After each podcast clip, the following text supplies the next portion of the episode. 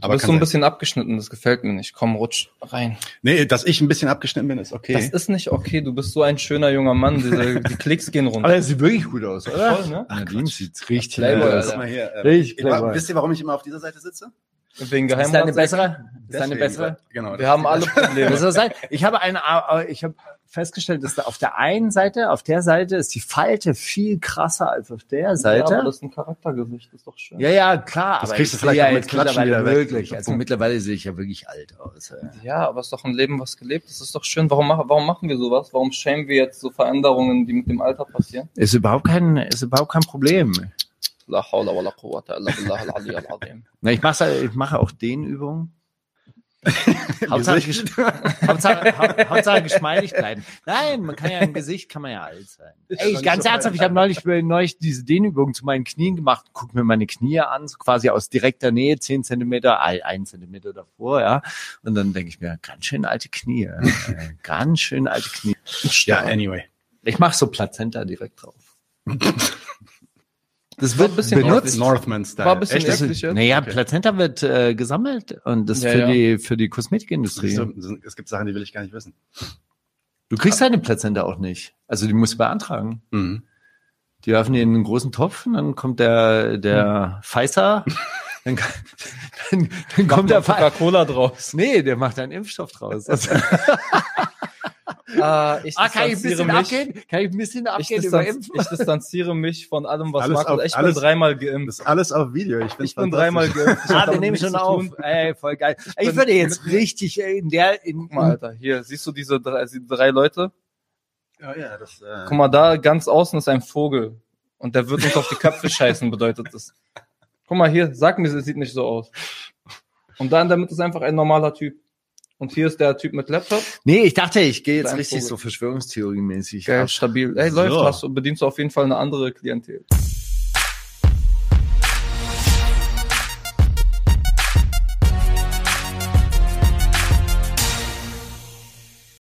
Alright, dann leg ich los. Na gut. Herzlich willkommen zu 99 zu 1. Mein Name ist Nadim und bei mir sind äh, Mohammed Shahrur und Markus Steiger. Herzlich willkommen. Herzlich, äh, herzlichen Dank. Herzlich willkommen, Nadim. dir ey. auch herzlich willkommen. Schön, dass du Ja, da sein schön, kannst. dass ich in meinem eigenen Podcast sein Ja. darf, auf jeden Fall. Äh, und jetzt fehlt mir direkt die erste Sache. Ich bin gleich wieder da. Und Hulk Hogan ist runtergefallen. Wie sollen, wie sollen wir das machen? Wie soll das jetzt Der funktionieren? wurde, der wurde bodyslammed. So, Habibi Hulk. Habibi Hulk. So, es geht nämlich heute um dieses geile Buch. Dakhil. Inside arabische Clans. Dakhil ist das arabische Wort für drinnen. Geschrieben von Mohammed Shahrur und Markus Steiger. Das ist ein Buch, ähm, das richtet sich ein bisschen nach all den anderen Sachen, die ihr in den letzten Jahren auch gemeinsam gemacht habt. Da gibt es diesen Podcast Clanland. Ähm, auf jeden Fall anhören. Das sind so zwölf Folgen mit so ein paar extra Folgen noch. Äh, ziemlich geiles Zeug. Erzählt doch mal, warum wolltet ihr oder wer, wer kam eigentlich auf die Idee von diesem Buch? Warum wolltet ihr dieses Buch schreiben? Was steckt dahinter? Erzähl du doch. Ich also, fange immer an.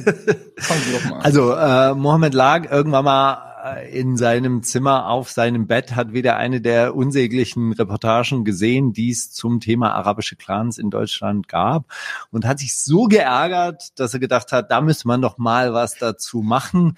Und äh, statt diese Aufgabe zu externalisieren und auf andere abzuschieben, hat er gesagt, ey, dann mache ich es halt einfach mal selber und hat sich dann aber gefragt, wie schreibt man denn eigentlich ein Buch? Der einzige, der ihm eingefallen ist, der ein Buch schreiben könnte oder von dem er gedacht hat, dass er ein Buch schreiben kann, war ich. Dann ist er zu mir gekommen, auf mich zugegangen, hat mich gefragt, ob ich mit ihm zusammen dieses Buch schreiben wollen würde. Ich habe sofort ja gesagt. Ich fand es total, also Du hast ihn irgendwie auf einem Turnier gestalkt oder sowas, ne? So Ich habe ihn bei einem äh, MMA-Kampf von einem meiner ehemaligen Klienten getroffen. Da saß er im Publikum. Ich saß halt dann am Cage und habe alles stehen und liegen gelassen, als ich ihn gesehen habe. hab ich so gesehen, so zugerannt. auf, auf Rang 14 oben in der, äh, in der Ganz weit weg, Mercedes-Benz Arena. Also wie, weil wie, der geht's, wie geht's dem Kämpfer, den du da betreut hast? Ist Ich habe hab den okay? nur als verloren Manager betreut, ich habe ihn nicht Okay, gecoacht. Alles klar. Äh, Den Kampf hat er nicht beobachtet. Er wollte ja mit mir weiß reden. jetzt, ich weiß jetzt nicht, wie es lief. Äh, ich habe genau, also wenn man so meinen Status im Kampfsport hat, dann ist man ja am Cage und irgendwo ganz, ganz weit weg in der weiten Ferne. Irgendwo im Libanon habe ich dann Markus gesehen und habe mich dann auf die weite Reise zu, zu seinem Sitzplatz gemacht. als ich ihn dann endlich erreicht habe. Ich finde es übrigens gut, wie gut du das mittlerweile erzählen kannst, weil du es auch schon eine Million Mal gehört Ja, hast. Aber auch so genau die Wortwahl. Ich sehr, sehr, sehr, sehr oft gehört. Nee, aber ähm, er hat mich gefragt und ich fand es sofort spannend. Also ich fand es total äh, cool, auch ein super Angebot.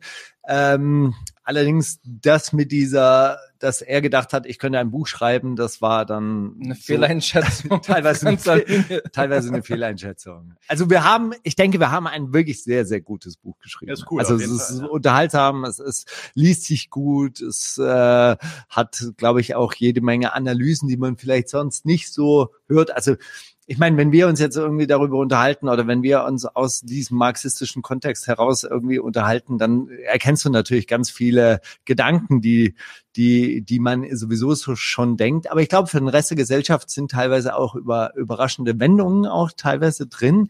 Und ich glaube, das ist schon ein sehr, sehr gutes Buch geworden. Allerdings war es kein Selbstläufer. Also äh, die Form musste sich entwickeln, auch dieses Collagenhafte, das zum Beispiel in einem Verlag zu vermitteln, war überhaupt nicht machbar. Ich glaube, das war auch Mhm. einer der Gründe, warum wir keinen äh, großen Verlag bekommen haben in Deutschland, warum wir dann jetzt so quasi bei Ghost, einem Independent Verlag aus Österreich, äh, gelandet sind, die das dann auch so einigermaßen kapiert haben, was wir da machen wollten. Mhm. Aber Das Ding äh, ist wirklich- das, das hat sich entwickelt und das war halt auch ein, ein langer, langer Prozess und hatte jetzt auch vier Jahre gedauert. Das Buch ist so, wie es jetzt dasteht, glaube ich, in der vierten, wenn nicht sogar in der fünften Version. Mhm. Also ganz am Anfang war das so, ähm, wollte ich das so trocken wie eine Doktorarbeit schreiben, einfach als Doktorarbeit-Ersatz. für Eine wissenschaftliche Arbeit über Genau. den klaren Begriff, ja, warum nicht? Ja. Genau, ähm, dann war das so ähm, im Zwiegespräch zwischen Markus und mir wirklich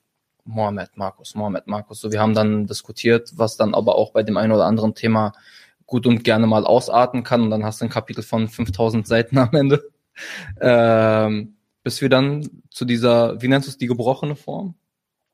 Naja, äh, klar, also wir haben ja, wir haben ja sehr, sehr äh, krasse Mischformen. Also wir haben teilweise Interviews im Wortlaut mit drin, teilweise haben wir dann Interviews nur zitiert, teilweise sind es längere Passagen, die wir halt einfach nur erzählen. Also zum Hintergrund, ihr, ihr redet da auch nicht nur miteinander, sondern ihr habt da auch ähm, in ganz Deutschland Leute gesucht, die Genau. sich quasi als Clan-Mitglieder oder äh, Oder auch nicht Clan- als Clan-Mitglieder äh, äh, adjazent, sage ich mal, irgendwie ähm, äh, gemeldet haben und da bereit waren, mit euch zu sprechen. Teilweise treten die da auch mit dem Klarnamen auf. Andere Leute, die dann teilweise auch wirklich ähm, ja, offen kriminell unterwegs waren, quasi, haben sich dann anonym äh, ablichten lassen. Äh, auch andere Leute. Also es gibt zum Beispiel auch Leute, die sich diesem klaren Begriff einfach nicht verbunden fühlen, Mhm. weil, er mittlerweile so stigmatisiert ist, dass sie halt einfach sagen, so sie lehnen diesen Begriff ab. So, genau, also da wollte ich auch gleich drauf hinaus. Also vielleicht erstmal eine Frage zurück. Du meintest, oder du meintest, er äh, war da irgendwie, saß irgendwie auf dem Bett oder auf der Couch, hat, ein, hat wieder eine Clan-Reportage gesehen, irgendwie auf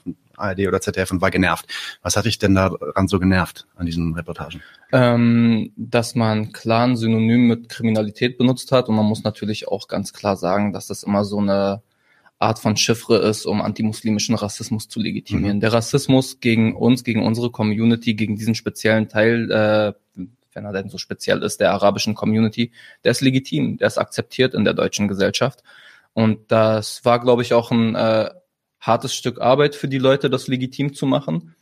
Ähm, aber ich wollte meine Geschichte und unsere Geschichte einfach nicht diesen Leuten überlassen, die uns ähm, einfach als kriminelle Monster darstellen. Also wirklich einfach als Monster, weil wenn du die Sachen anguckst und wenn du die Leute nicht selbst kennen würdest, ist man schon irgendwie ähm, leichter zugeneigt zu sagen, was sind denn das für Typen, Alter? Ist ja auch so ein sehr männliches Problem. Ähm, die ganzen Universal Fatmas, die mit Waffen irgendwie Überfälle begehen und so, die werden ja nicht erzählt, die sind dann im besten Fall äh, wie so Hennen, die Eier ausbrüten, Gebärmaschinen im besten Fall. Ähm, und ich kenn's halt anders einfach. Ich kenn's, man ist halt mit diesen ganzen Namen konfrontiert, wenn man in Berlin aufwächst, in einer gewissen Schicht auch aufwächst, nämlich in der Unterschicht aufwächst. Ähm, und ich kenne das einfach nicht so. Für mich hat, hat sich das so nie dargestellt. Und dann hat mich diese Idee irgendwann nicht mehr losgelassen, die Gegenseite der Meda Medaille zeigen zu wollen. Aber das hat sich ja dann auch von da weg entwickelt und ist mehr zu einem fehlenden Puzzlestück geworden, weil wir stellen uns auch nicht hin und sagen, dass alles komplett erstunken und erlogen ist. Weißt du, wenn wir jetzt einfach über beispielsweise das prominenteste Beispiel, was ich auch immer am liebsten benutze, ähm, was auch die Leute immer nervt, weil es mich so wenig interessiert und so wenig bewegt, die Big Maple Leaf. Die Goldmünze aus dem Bode-Museum, die man als Raub gelabelt hat, was einfach ein Diebstahl war, war kein Raub. Ähm, die hat Geil, man jetzt geile nicht. Aktion übrigens. Also, Ja, das sage ich ja auch immer. Das hat mir auch nicht irgendwann wehgetan. mal. Ocean Eleven, weißt du, Ja, wenn das also- Brad Und dann werde ich- dann werde ich die Hauptrolle richtig Mega, richtig mega Film. ist halt ist halt ein äh, Ding gewesen, das in der Bevölkerung irgendwie äh, für Schmunzeln gesorgt hat, ähm, für Kopfschütteln. Warum hat denn das Museum diese Münze so scheiße gesichert, als hätte man gewollt, dass da jemand äh, reingeht? Ähm, und es hat halt niemandem wehgetan, wenn wir ganz ehrlich sind. Also wäre die Münze jetzt außer dem Typen, der die getragen hat, weil die ist irgendwie 100 Kilo, 100 100 Kilo. Ja, ja. Ähm, außer die wäre jetzt jemandem auf den Kopf gefallen, dann hätte ich gesagt, ja, Freunde, das ist jetzt doof, die ist jetzt jemandem auf den äh, Kopf gefallen. Aber die hat man ja nicht verlegt. Und wenn es jetzt genau diese Leute äh, gewesen sind, die dafür verurteilt äh, worden sind, dann darf man auch darüber sprechen. Also wir sagen ja nicht, nein, pass auf, in der arabischen Community und unter unseren Familien gibt es keine Leute, die kriminell sind oder die in der organisierten Kriminalität aktiv sind. Das ist halt, und wenn du mit den Leuten sprichst und die mal darauf festnagelst, die in den Strafverfolgungsbehörden unterwegs sind, das sind halt irgendwie immer dieselben Gesichter. Und willst du jetzt irgendwie eine Familie mit 700 bis 7000 Mitgliedern ähm, dafür verantwortlich machen, was fünf ihrer Mitglieder machen? Die dann jetzt irgendwie, wo man jetzt sagen kann, ja, okay, fünf von denen sind halt ähm, organisiert kriminell tätig. Vielleicht gibt es noch Kleinkriminelle, keine Ahnung. Ähm, stellen sich einfach ein paar Fragen. So, okay, wer gehört zu diesem Clan? Nicht jeder, der so heißt wie ich, fühlt sich dem Charur-Clan zugehörig. Nicht jeder, der Charur heißt, ist tatsächlich mit mir verwandt auch, muss man dazu sagen. Es gibt Leute, es gibt Familien aus Mardin, die gar nicht denselben äh, kulturellen oder ethnischen Background haben wie ich, die heißen Charur. Ähm, fühlt man sich, selbst wenn man von daher kommt und selbst wenn man per Bluttest irgendwie nachweisen könnte, dass da eine Verwandtschaft ist, fühlt man sich mit mir verbunden, fühlt man sich einem Clan verbunden. Wie erhebt ihr die Zahlen, wenn man nicht über den Nachnamen bei den Arabern herausfinden kann, wer einer Familie angehört und wer nicht? Da ist ja auch ein kom komplexes Thema für sich. Und dann frage ich mich, wie man auf Zahlen kommt, wie man so Erhebungen, äh, äh, äh, wie man halt so Zahlen erheben möchte, wie ja, so und so viel Prozent aus dem Clan sind kriminell. Wie viel ist 100 Prozent von dem Clan? Weiß niemand. Wie, ab wann ist man Clan-kriminell, ab wann ist man normal-kriminell, so diese Gelegenheitskriminalität, bla bla bla. Und da hat man sich einfach was ganz Schlaues einfallen lassen. Wenn du mit Nachnamen so und so heißt, dann bist du der Clan, wirst du der Clan-Kriminalität zugerechnet. Bagatelldelikte gehen damit rein in diese Clan-Kriminalität. Und Überraschung, Clan-Kriminalität ist jetzt übrigens auch ein äh, Bereich der organisierten Kriminalität. Genau, also da, da will ich auch kurz mal drauf hinaus, weil für mich, äh, ich habe ich hab mal eine Diskussion gehabt mit Daniel, der erinnert er sich bestimmt dran. Der hat dann irgendwann gesagt Clankriminalität und ich habe ich hab das erst, ich habe ihn sofort gestoppt und habe gesagt, benutzt dieses Wort nicht. So, weil für mich ist es halt so, bei, bei euch höre ich das ein bisschen anders raus, also vielleicht höre ich das auch falsch raus, aber ich habe so ein bisschen das Gefühl, dass du diesen diesen Begriff auch wieder zurückclaimen Genau. willst, so Ja. quasi. Ja. Für mich ist der Begriff selbst halt eigentlich, also allein das Wort Clan ist eigentlich schon problematisch. Ja, das Ding, also ich habe gestern mal geguckt, woher kommt das Teil? Das kommt aus Irland Aus dem Mhm, Gälischen, aus, aus dem. Gälischen. Ähm, und wird halt, es ist, also äh, das, das spielt erstmal keine Rolle, aber es ist halt dann irgendwie so ein fremder westlicher Begriff, der speziell nur für eine Gruppe von Menschen benutzt wird. Nämlich den Denver Clan. Äh, genau. Ähm, der Denver Clan, der arabische Denver Clan, genau. Nein, aber, aber Ähm, das, ist ja, McGregor. das ist ja das Verrückte. Denver Clan war eine Fernsehserie. Niemand hat an Clankriminalität gedacht, obwohl man dort wahrscheinlich hätte an Clankriminalität Ja, denken ja, können, weil genau. die alle im Erdölgeschäft waren. So wie ihr sagt, Ja? Game of Thrones, diese Häuser oder so. Ne? Ja, Ähm, aber Guck mal, das Und Ding, dann, dann, dann gibt's aber im Arabischen gibt es ja Aishiri, right? Das, äh, das bedeutet quasi diese, ja, diese Großfamilie oder dieser lose Großfamilienverbund. Verband, Verband, Ja. genau. Ja, so. Und ich, ich, ich, ich stelle mir dann immer die Frage so, ähm, äh, warum, wa- oder ich, ich stelle euch die Frage, warum glaubt ihr, gibt es diesen Begriff überhaupt? Warum kommt der überhaupt zu, warum kommt das überhaupt zustande? Warum muss man diese Leute als Clan ähm, definieren? Und dann übrigens auch russische Großfamilien, die es auch gibt, nicht in der Dimension, aber auf jeden Fall auch gibt, die dann auch teilweise äh, kriminell, äh, teilweise in diesen Familien kriminelle ähm, Elemente haben, die dann eben nicht zum Beispiel Clankriminalität nennen. Würde ich dir widersprechen, weil mittlerweile benutzen ja Leute diesen Clan-Begriff auch einfach sehr, ähm, sagt man inflationär, also Mhm. einfach viel.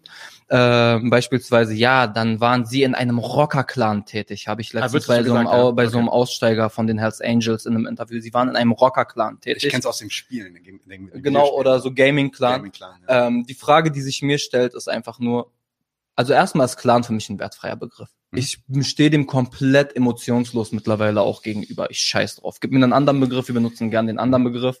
Ähm, Ashira ist jetzt im, äh, im Deutschen noch nicht etabliert. Da wär, kann halt im nächsten Schritt gemacht werden. Mhm. Äh, kann man die Leute dafür sensibilisieren, aber dann sagen sie ja, Kriminalität ausgehend von Ashiras, von Ashair ähm, bringt alles dann seine eigenen Probleme mit. In Deutschland hast du eine Großfamilie, das sind äh, das Elternpaar plus drei Kinder. Es ist schon, bei uns ist das schon ein bisschen mehr und ist schon auch ein bisschen anders. Man spricht ja von segmentären Gesellschaften, wo die Segmente ineinander verschachtelt sind, bla bla bla. Kann man ja alles nachlesen. Ähm, und dann stellt sich mir die Frage, okay, wenn wir jetzt einen Begriff dafür brauchen, wenn wir das so benennen wollen, wie nennen wir das? Man kann erweiterte Großfamilie sagen, aber im Gespräch würde es mich irgendwann nerven, andauernd erweiterte Großfamilie zu nehmen. Dann bietet sich für mich entweder Ashira an und wenn du Ashira nicht kennst, dann sage ich halt Clan, weil ich wirklich keine Emotionen da, äh, da drin verbinde, äh, damit verbinde. Ähm, wobei ich sagen muss, dass fürs Arabische meine Familie und ich also ganz weite Teile meiner Familie und ich uns als eine Ashira verstehen, auch komplett wertfrei gesagt einfach, sondern ich sitz dann da mit einem Cousin, ich verstehe mich auch voll gut mit dem und ich bin auch so aufgewachsen, das ist mein Cousin. Baba, wie ist ein Dings? Sein Vater eigentlich mit dir verwandt? Ja, sein, mein Urgroßvater und sein Urgroßvater waren Cousins.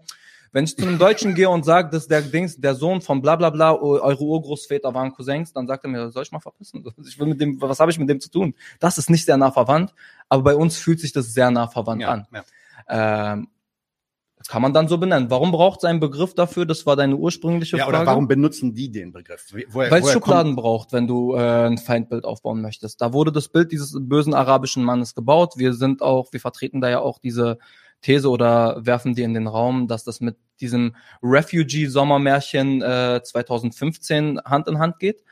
Ähm, wo man dann zeigen wollte, pass auf, wir lassen uns jetzt die ganzen Araber ins Land mal wieder und guck mal, was mit den Arabern passiert ist, die wir vorher ins Land gelassen haben. Die bringen ihre Clanstrukturen mit, die bringen dieses und jenes mit. Ähm, kann man jetzt auch ganz wertfrei sagen, kann ja sein, Also, wenn da irgendwie. also so quasi kommen. damals hat's nicht geklappt, dann warum soll es jetzt heute Genau. klappen? Ich glaube, dass Clan halt auch so ein äh, archaischer Begriff ist. Das halt, hat halt so ein bisschen was Und Mittelalterliches was, oder was, noch. was Tribales, also dieses, Genau. dieses das Ist ja- sind Stämme, irgendwie wilde. Genau. So. Und für mich ist das, für mich war das immer mitgeschwungen, wurde ich, ich meine, ich habe keine Großfamilie, keine Großfamilie im Sinne von, ich habe tausende Leute, aber ey, hunderte Leute. Ich war auf Hochzeiten von meiner Familie, Ja. die, da waren über tausend Leute anwesend. Aber schau mal. Aber ich glaube, das hat für mich, ich sag, ich sag da Familie zu, weißt du? Für mich ist das Family. So. ja, aber sagen das schottisch, auch Selbst wenn das, wenn das irgendwie Cousin 16. Grades ist oder so, Familie so, fertig, ja. Und Ich dann denke kommen halt die so an und sagen, ey, nee, das ist ein Clan. So. schottische Clans, das verbindet man halt wirklich so mit Highlander, weißt du, so, so Leute, die sich die Gesichter blau anmalen. Man muss aber dann- Und da ist auch, da ist auch so eine feudale Herrschaftsstruktur noch mit drin. Ist Von ja auch. Lords, die dann irgendwie über die anderen gebieten dürfen. Gibt's so ja auch. Genau. Also Äh, man muss da natürlich auch dazu sagen, ja klar, Stämme und es klingt dann so, wie es klingt, weil damals aber auch, m, hat vielleicht mit der deutschen Kolonialgeschichte zu tun, wo man dann irgendwie afrikanische Stämme genannt hat, wie man Bock hatte und dann denen irgendwie Zuschreibungen halt zugeschrieben hat, wie man Bock hatte und das immer ähm, sehr als sehr rückständig bezeichnet hat. Deswegen verstehen wir Stamm erstmal im Sinne von, ich habe hier ein Feigenblatt vor meinem Gemächt Genau und, äh, und jage Tiere, um äh, zu Ja. überleben. Aber arabische Clans, Asha'ir, sind subtribale äh, Bündnisse. Mhm. Eine Ashira ist ein Teil einer Kabila. Eine Kabila würde man als Stamm übersetzen äh, ins Deutsche. Eine, ein Fachet wäre ein Teil, ein Segment einer Ashira. Eine Ashira besteht aus mehreren Afrad. Man würde jetzt direkt übersetzt Oberschenkel. Mhm. So. Ähm, und ein Fachet besteht aus mehreren A'ilat und eine A'ila besteht aus, aus Usras. Ich weiß gar nicht, was äh, Mehrzahl für Usra ist. Äh, aber Keine Ahnung. Usrat, maybe. ja, Usrat wegen mir, äh, wegen meiner. Ja. Nur Usra ist dann halt ein Haushalt sozusagen. kann man alles nachlesen. Kann man alles nachlesen, aber ich meine, man kann das halt auch einfach wirklich mal ganz trocken als das betrachten, was es ist und das dann eine Verwandtschaftsebene. Braucht's die, braucht's die nicht? Keine Ahnung. Mhm. Also wenn die Leute aufhören, auf mich zuzukommen und äh, mich äh, zu fragen, wie der Alltag in einem Clan ist und dann nicht kapieren wollen, dass es für mich eine relativ schwierige Frage ist, weil das Normalität ist, dann brauchen wir vielleicht irgendwann mal auch diesen Begriff nicht mehr, um das zu erklären und äh, um uns abzugrenzen. Aber es braucht diesen Begriff jetzt auch nicht, damit ich mich meiner Familie, meinem Clan, meiner Ashira oder sonst irgendwie verbunden fühle. Diese Verbundenheit besteht, diese Asabiya besteht ja. Also äh, ich, also was ich, es gibt natürlich auch einen Kontrast, wie diese Familien aufgebaut sind zu, zu den deutschen Familien zum Beispiel. Also hier in Deutschland kriege ich zum Beispiel als ein Palästinenser, der in, in Berlin lebt, kriege ich oft solche Sachen mit, die mich früher total perplex gemacht haben, wo irgendwie Kinder mit 16, 17 äh, von den Eltern quasi schon angestachelt werden, auszuziehen und woanders hinzugehen und so weiter. Oder Jugendliche dann während dem Studium mit 21 sagen, dass sie seit zwei Jahren nicht mehr mit ihren Eltern oder mit ihrem Bruder oder so geredet haben. So diese Art von enger Familienbeziehung ähm, wie sie, wie sie bei uns existiert, völlig unabhängig davon, ob man sich, manchmal völlig unabhängig davon, ob man sich wirklich versteht oder nicht. Ja, es können, da können auch Leute sein, mit denen man nicht so gut klarkommt. Trotzdem hängt man mit denen rum und muss, muss, mit, muss, muss sich auch quasi mit denen treffen und, ähm, äh, und, und liebt die auch auf, auf, auf einer, auf einer sehr tiefen Art und Weise, würde ich sagen.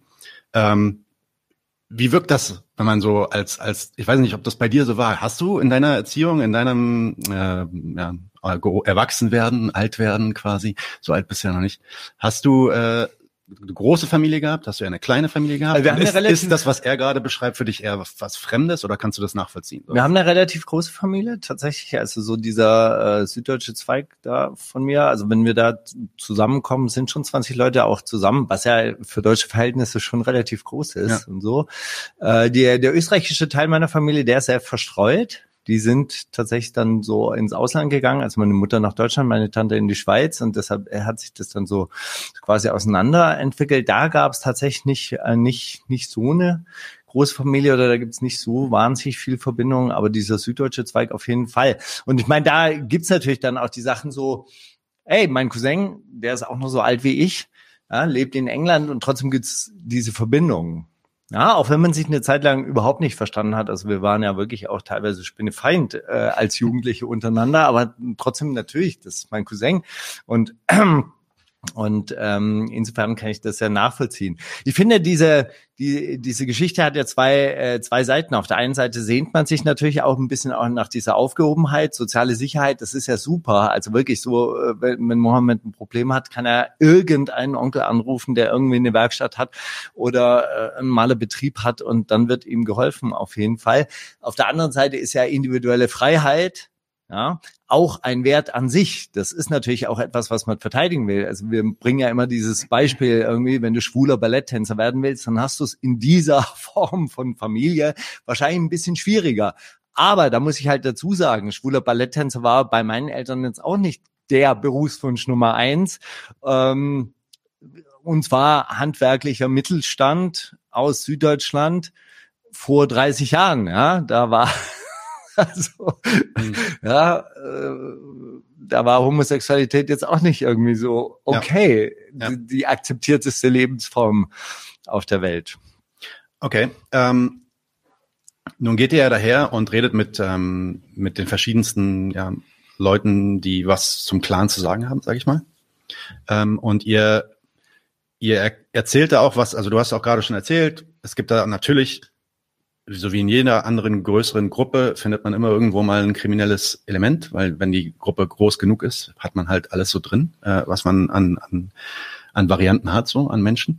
Ähm, insofern fand ich auch immer die Diskussion komisch. Äh, ne? Nee, also, gut, da gibt es dann fünf, ja fünf Kriminelle, 500 irgendwie Mitglieder. Ja, ja wäre doch komisch, wenn da niemand kriminell wäre. Nee, gut, es geht ja um eine soziale Schicht und ich denke schon, dass in, in dieser sozialen Schicht äh, natürlich die, ähm, die, die Häufigkeit von jetzt ich sage auch mal, diese Art von Verbrechen, Gewaltverbrechen, was also abstoßend Rohheitsdelikte. ist. Rohheitsdelikte, ja, dass die wahrscheinlich etwas überproportional, also äh, im, im Verhältnis zum Rest der Gesellschaft überproportional vertreten ist. Weiß man das? Ist das so? Naja, das liegt aber schon daran, wenn du in Neukölln mit Jugendlichen unterwegs bist und fragst, ob sie Gewalterfahrung haben, dann werden die dir sagen, na klar, mhm. also die haben sich geboxt. Mhm. Und zwar jeden Tag boxen die sich. Ja gut, aber sich ja. boxen, sich boxen naja, auf der Straße ist ja aber bist du mit, ja, ja, bist du mit okay. körperlicher Gewalt aufgewachsen oder bist du es nicht? So, und es gibt bestimmt Stadtteile in dieser Stadt, da wachsen die Kinder nicht mit körperlicher Gewalt auf. Mhm. Da stellen Ah. sich gewisse Fragen einfach. So, und dann, äh, dann äh, sind auch gewisse Delikte natürlich im Vordergrund. Ich, äh, ich würde schon behaupten, dass die kriminelle, kriminelle Energie vielleicht, das müsste man mal wirklich rausfinden, aber über die Gesellschaft hin gleich verteilt ist. Ja, also der Arzt und Notar aus Zehlendorf, der wird auch gewisse kriminelle, äh, unter Umständen gewisse kriminelle Energie aufwenden, um Steuer zu vermeiden und, äh, und sein Geld in Sicherheit zu bringen. Auch bezüglich seiner Familie. Auch da gibt es diese Art von Familienzusammenhalt und so weiter und so fort. Weißt du, Ja, da also diese interessante, äh, diese interessante Situation mit, ähm, mit einer Person, mit der wir zusammengearbeitet haben. Ich weiß jetzt nicht, ob er unbedingt möchte, dass wir seinen Namen nennen, aber kann ich ja dann sagen.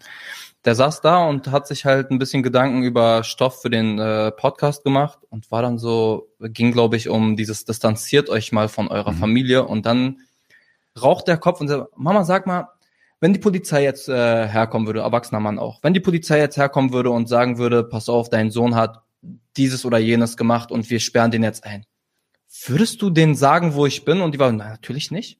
Natürlich würde ich denen nicht sagen, wo du bist. Ich will doch nicht, dass du in den Knast kommst. Ja, hast Mist gebaut, keine Ahnung, ähm, nicht gut. Aber auch die sind dann halt so, ja, na klar sage ich nichts. Also so viel zum Thema Familienzusammenhalt. Ähm, das ist jetzt das nicht ist eine, ja sogar rechtlich geschützt. Also du musst ja deine Familienangehörigen Angehörigen ja auch nicht verpfeifen. Das ist ja äh, so. Ja. Aber wa- was ich, was ich noch sagen wollte, ist irgendwie so, also in einem Umfeld, in dem ähm, in dem zum Beispiel körperliche Gewalt zum All zur Alltagserfahrung gehört, werden wahrscheinlich Körperverletzungsdelikte proportional sich eher häufen als in anderen Stadtteilen, die nichts damit zu tun haben. Das, das ist das, was ich sagen wollte. Und diese Art von Kriminalität, die steht ja so quasi äh, im, im Fokus der, der bundesdeutschen Öffentlichkeit, weil sie eben so quasi einer ähm, Normalität nicht entspricht. Wobei Clankriminalität, damit, damit verstehe ich eigentlich immer entweder Ticken, also so Drogenzeugs, oder äh, Prostitution. Also Menschenhandel. die, Also ganz kurz, zwei, äh, zwei Punkte. Erstmal, Prostitution gibt's, aber macht keiner. Das konnten wir das herausfinden. machen immer die anderen. Das machen die anderen alle. Aber nicht, nie, niemand macht's. Also die Leute, mit denen wir gesprochen haben, niemand macht es. Mhm. Gibt's, also Zuhälter scheinen dann äh, irgendwelche Alienwesen zu sein, die Mhm. kurz auf die Erde kommen und verschwinden. Da gab's diesen interessanten Satz, der mir mal äh, an den Kopf geworfen wurde, als ich das angesprochen habe. Der Fotzen verkaufte selbst eine Fotze, Punkt. So, Thema gegessen, wir reden darüber auch nicht mehr. Okay. Tamam, scheinbar gibt's keine Zuhälter. Scheinbar ähm, Könnte aber sein, dass andere Familien das machen. könnte sein, dass andere Familien das machen, aber es sind immer die anderen. Es sind immer immer die anderen. Dann muss man bei Clan, äh, sogenannter Clankriminalität sagen, dass wir da ja auch, äh, dieser Begriff lebt ganz viel von der Präkriminalität. Mhm. Also da ist eine Kriminalität, die ist halt ethnisch einfach drin und kulturell einfach drin. Das ist so ein extra Organ, das Kriminalitätsorgan. Und dem kann man sich auch nicht entledigen, das ist überlebenswichtig. Das ist einfach nur eine Frage, wann das aktiviert wird. Äh, Da spricht das BKA oder LKA, keine Ahnung, von einem Personenpotenzial von so vielen und so vielen Leuten. Und dem stellt man dann in der Presse ähm, diese und jene Zahl von Polizisten entgegen. Also sagen wir mal, der Steiger-Clan hat 50.000 Mitglieder, aber wir haben in dem Bundesland nur 10.000 Polizisten. So, damit man dann zeigt, wir sind komplett machtlos. Ähm, ich glaube, dieser Clankriminalitätsbegriff würde nicht so gut bestehen, wenn wir uns einfach nur auf Zahlen verlassen würden, diese Zahlen auseinandernehmen würden und dann gucken würden, ah, Moment, äh, ethnisch abgeschottete Subkulturen, das macht einen, äh, einen Anteil von acht Prozent der organisierten Kriminalität aus. Was fließt da alles rein? Ah, okay, auch Bagatelldelikte und so fließen in diese acht Prozent rein. Hm. Na gut, was ist denn davon dann Schwerstkriminalität? Also das ist nämlich die offizielle ähm, Definition von Clankriminalität, ist ethnisch abgeschottete äh, Kriminalität. Also es wird behauptet, Mm, dass okay. also so quasi Verbrecherbanden existieren, die halt nur aus dieser ethnisch abgeschotteten äh, Struktur bestehen. Und das nachzuweisen, ist wahnsinnig äh, schwierig und eigentlich fast nicht möglich. Oder oder in, Gibt's das nicht. ist Das ist nee, es, es gibt es gibt's, aber all die, ähm, also von allen Gerichtsverhandlungen, die im Bereich organisierte Kriminalität durchgeführt werden, sind lediglich acht Prozent entsprechend diesen Kriterien. Vielleicht jetzt mittlerweile mehr, aber es ist ein Welche tatsächlich Kriterien meinst du, ganz kurz? dieser ethnisch abgeschottete, also so quasi, dass wirklich alle, das alle Banden, alle Bandenmitglieder so quasi aus einer Nein, da, bestimmten das wird nicht Familie oder, oder aus einer bestimmten äh, äh, Peer Group sind. Das wird so. nicht gecheckt. Das geht nicht darum, ähm, ob die alle aus einer Familie sind. Ich kann jetzt auch beispielsweise. Ja, aus ähm, einer Szene dann. Na, die müssen dich dem Clan-Milieu zurechnen und da ist es ganz unerheblich. Guck mal, die Abu Chakas sind zum Beispiel kein ist der Clan. Name dann einfach. Das oder? sind, das sind fünf Brüder Ja. und das war's. Klar gibt's dann noch andere äh, Verwandte. Das sind dann irgendwie, lass es drei bis vierhundert äh, Familienmitglieder insgesamt sein, aber es geht hauptsächlich um diese fünf Brüder und dann gibt's noch einen Cousin irgendwie, der hier und da mal in der Presse war. Ähm, ganz unabhängig davon, wie schlimm oder nicht schlimm man das jetzt bewerten möchte, äh, wie die unterwegs sind, das, die sehen sich nicht selbst als Clan, die werden in der arabischen Community nicht als Clan verstanden und das ist ja vielleicht die noch wichtigere ähm, Betrachtungsweise, anstatt zu gucken, was versteht der deutsche Otto Normalbürger unter Clan, wie geht die arabische Community überhaupt mit diesem Begriff um und was versteht die darunter? Wäre vielleicht auch mal einfach ein wichtiger Punkt. Ähm, das heißt, die können jetzt ganz willkürlich sagen, ja, aber ich rechne dich dem Clan-Milieu zu und dann reicht es, einfach weil der Name jetzt äh, ganz viel in der Presse ist, benutze ich den. Da hat jetzt Mohamed Charur und keine Ahnung, Ahmad Ramo haben da irgendein Ding gemacht und das ist jetzt äh, Kriminalität von ethnisch abgeschotteten Subkulturen. Das kommt gar nicht in Frage, dass wir einfach zwei Leute sind, die irgendwie in jugendlichem Leichtsinn eine Dummheit gemacht haben oder von mir aus auch aus absoluter Boshaftigkeit ein Ding gemacht haben, aber ganz losgelöst von irgendwelchen Familienstrukturen. Und wenn man dann mal mit den äh, Strafverteidigern spricht, dann habe ich bis jetzt, ich saß letztens in einem Interview gemeinsam mit äh, Stefan Kohnen, ein äh, Strafverteidiger aus Berlin, der ziemlich bekannt ist. Ähm, nicht einmal in einem dieser Prozesse ist jemals irgendwie ein äh, Paragraph für äh, Bandenkriminalität zur Anwendung gekommen. Mhm. Wie will man das aber auch erheben? Wie sage ich denn, ja, du bist zu so und so viel Prozent besonders ethnisch abgeschottet. Du bist besonders, du lehnst den Rechtsstaat besonders ab. Es gibt dieses äh, Handout, diese Arbeitsanweisung an die äh, Polizei in NRW, wo es heißt, auf eine Abgrenzung zwischen kriminellen und nicht kriminellen Familienmitgliedern kann an dieser Stelle nicht geachtet werden, weil Familienmitglieder oft dieselben Weltanschauungen teilen und ich frage mich, seid ihr durch diese Familien gegangen und habt es gesagt oder wird es behauptet? Dann wird auf die vermehrte ähm, Verwendung der Hundestaffel äh, hingewiesen, weil in diesen arabischen Großfamilien hat man halt Angst vor Hunden. Und okay, ich kenne jetzt, mir fallen jetzt gerade spontan zehn Cousins ein, die Hunde haben. Ähm, wüsste ich jetzt einfach nicht, vielleicht die alte Generation. Ich hab Angst Aber das ist halt einfach eine Behauptung, die in den Raum gestellt wird und allen zugeschrieben wird. Und die sagen, weil wir es euch jetzt allen zuschreiben, müsst ihr euch auch als ein Kollektiv verstehen, dass wir in Sippenhaft nehmen dürfen und dass ich als Kollektiv auch verantworten muss für ähm, für die Taten irgendwelcher Familienmitglieder. Und das geht ja gegen dieses rechtsstaatliche Prinzip, das ja auch eine Errungenschaft ist, das ja auch eine Errungenschaft ist, ähm, auch im Grundgesetz, dass jeder vom Gesetz gleich ist, nach dieser Schuld, die Deutschland auf sich ge gebürdet hat, eine beispiellose Schuld, wenn man auch so möchte, in der äh, Geschichte der Menschheit, dass man sagt, pass auf, niemand wird mehr wegen seiner Herkunft anders behandelt. Alle sind gleich, alle haben dieselben Rechte und dieselben Verpflichtungen vor dem Staat. Und dann ist es schon diese Art von Feinstrafrecht ist schon ein mieser Rückschritt, was äh, was diese Errungenschaft angeht. Ganz, ganz kurz nochmal zur Erklärung. Es gibt ja im deutschen ähm, Strafgesetzbuch tatsächlich den Straftatbestand einer Bandenkriminalität, also Bildung einer kriminellen Bande. Und kein einziges Verfahren im Bezug auf Clankriminalität ist dieser Paragraph, der Paragraph 219, glaube ich, oder? Äh, ist es 129 oder keine Ahnung. 219? Ich Keine verwechsel das immer. 219 war was anderes, Spucke ich. kein Kaugummi auf den Boden. Auf jeden Fall ist dieser Paragraph jemals zur Anwendung gekommen, was ja eigentlich schon wirklich, äh, wirklich erstaunlich ist. Und da muss man natürlich sagen, die Sensation um diese Clan-Kriminalität, die sogenannte, ist ja natürlich auch von der Presse 219 gemacht. ist Datenschutzgesetz. Und Also das ist was anderes. Nee.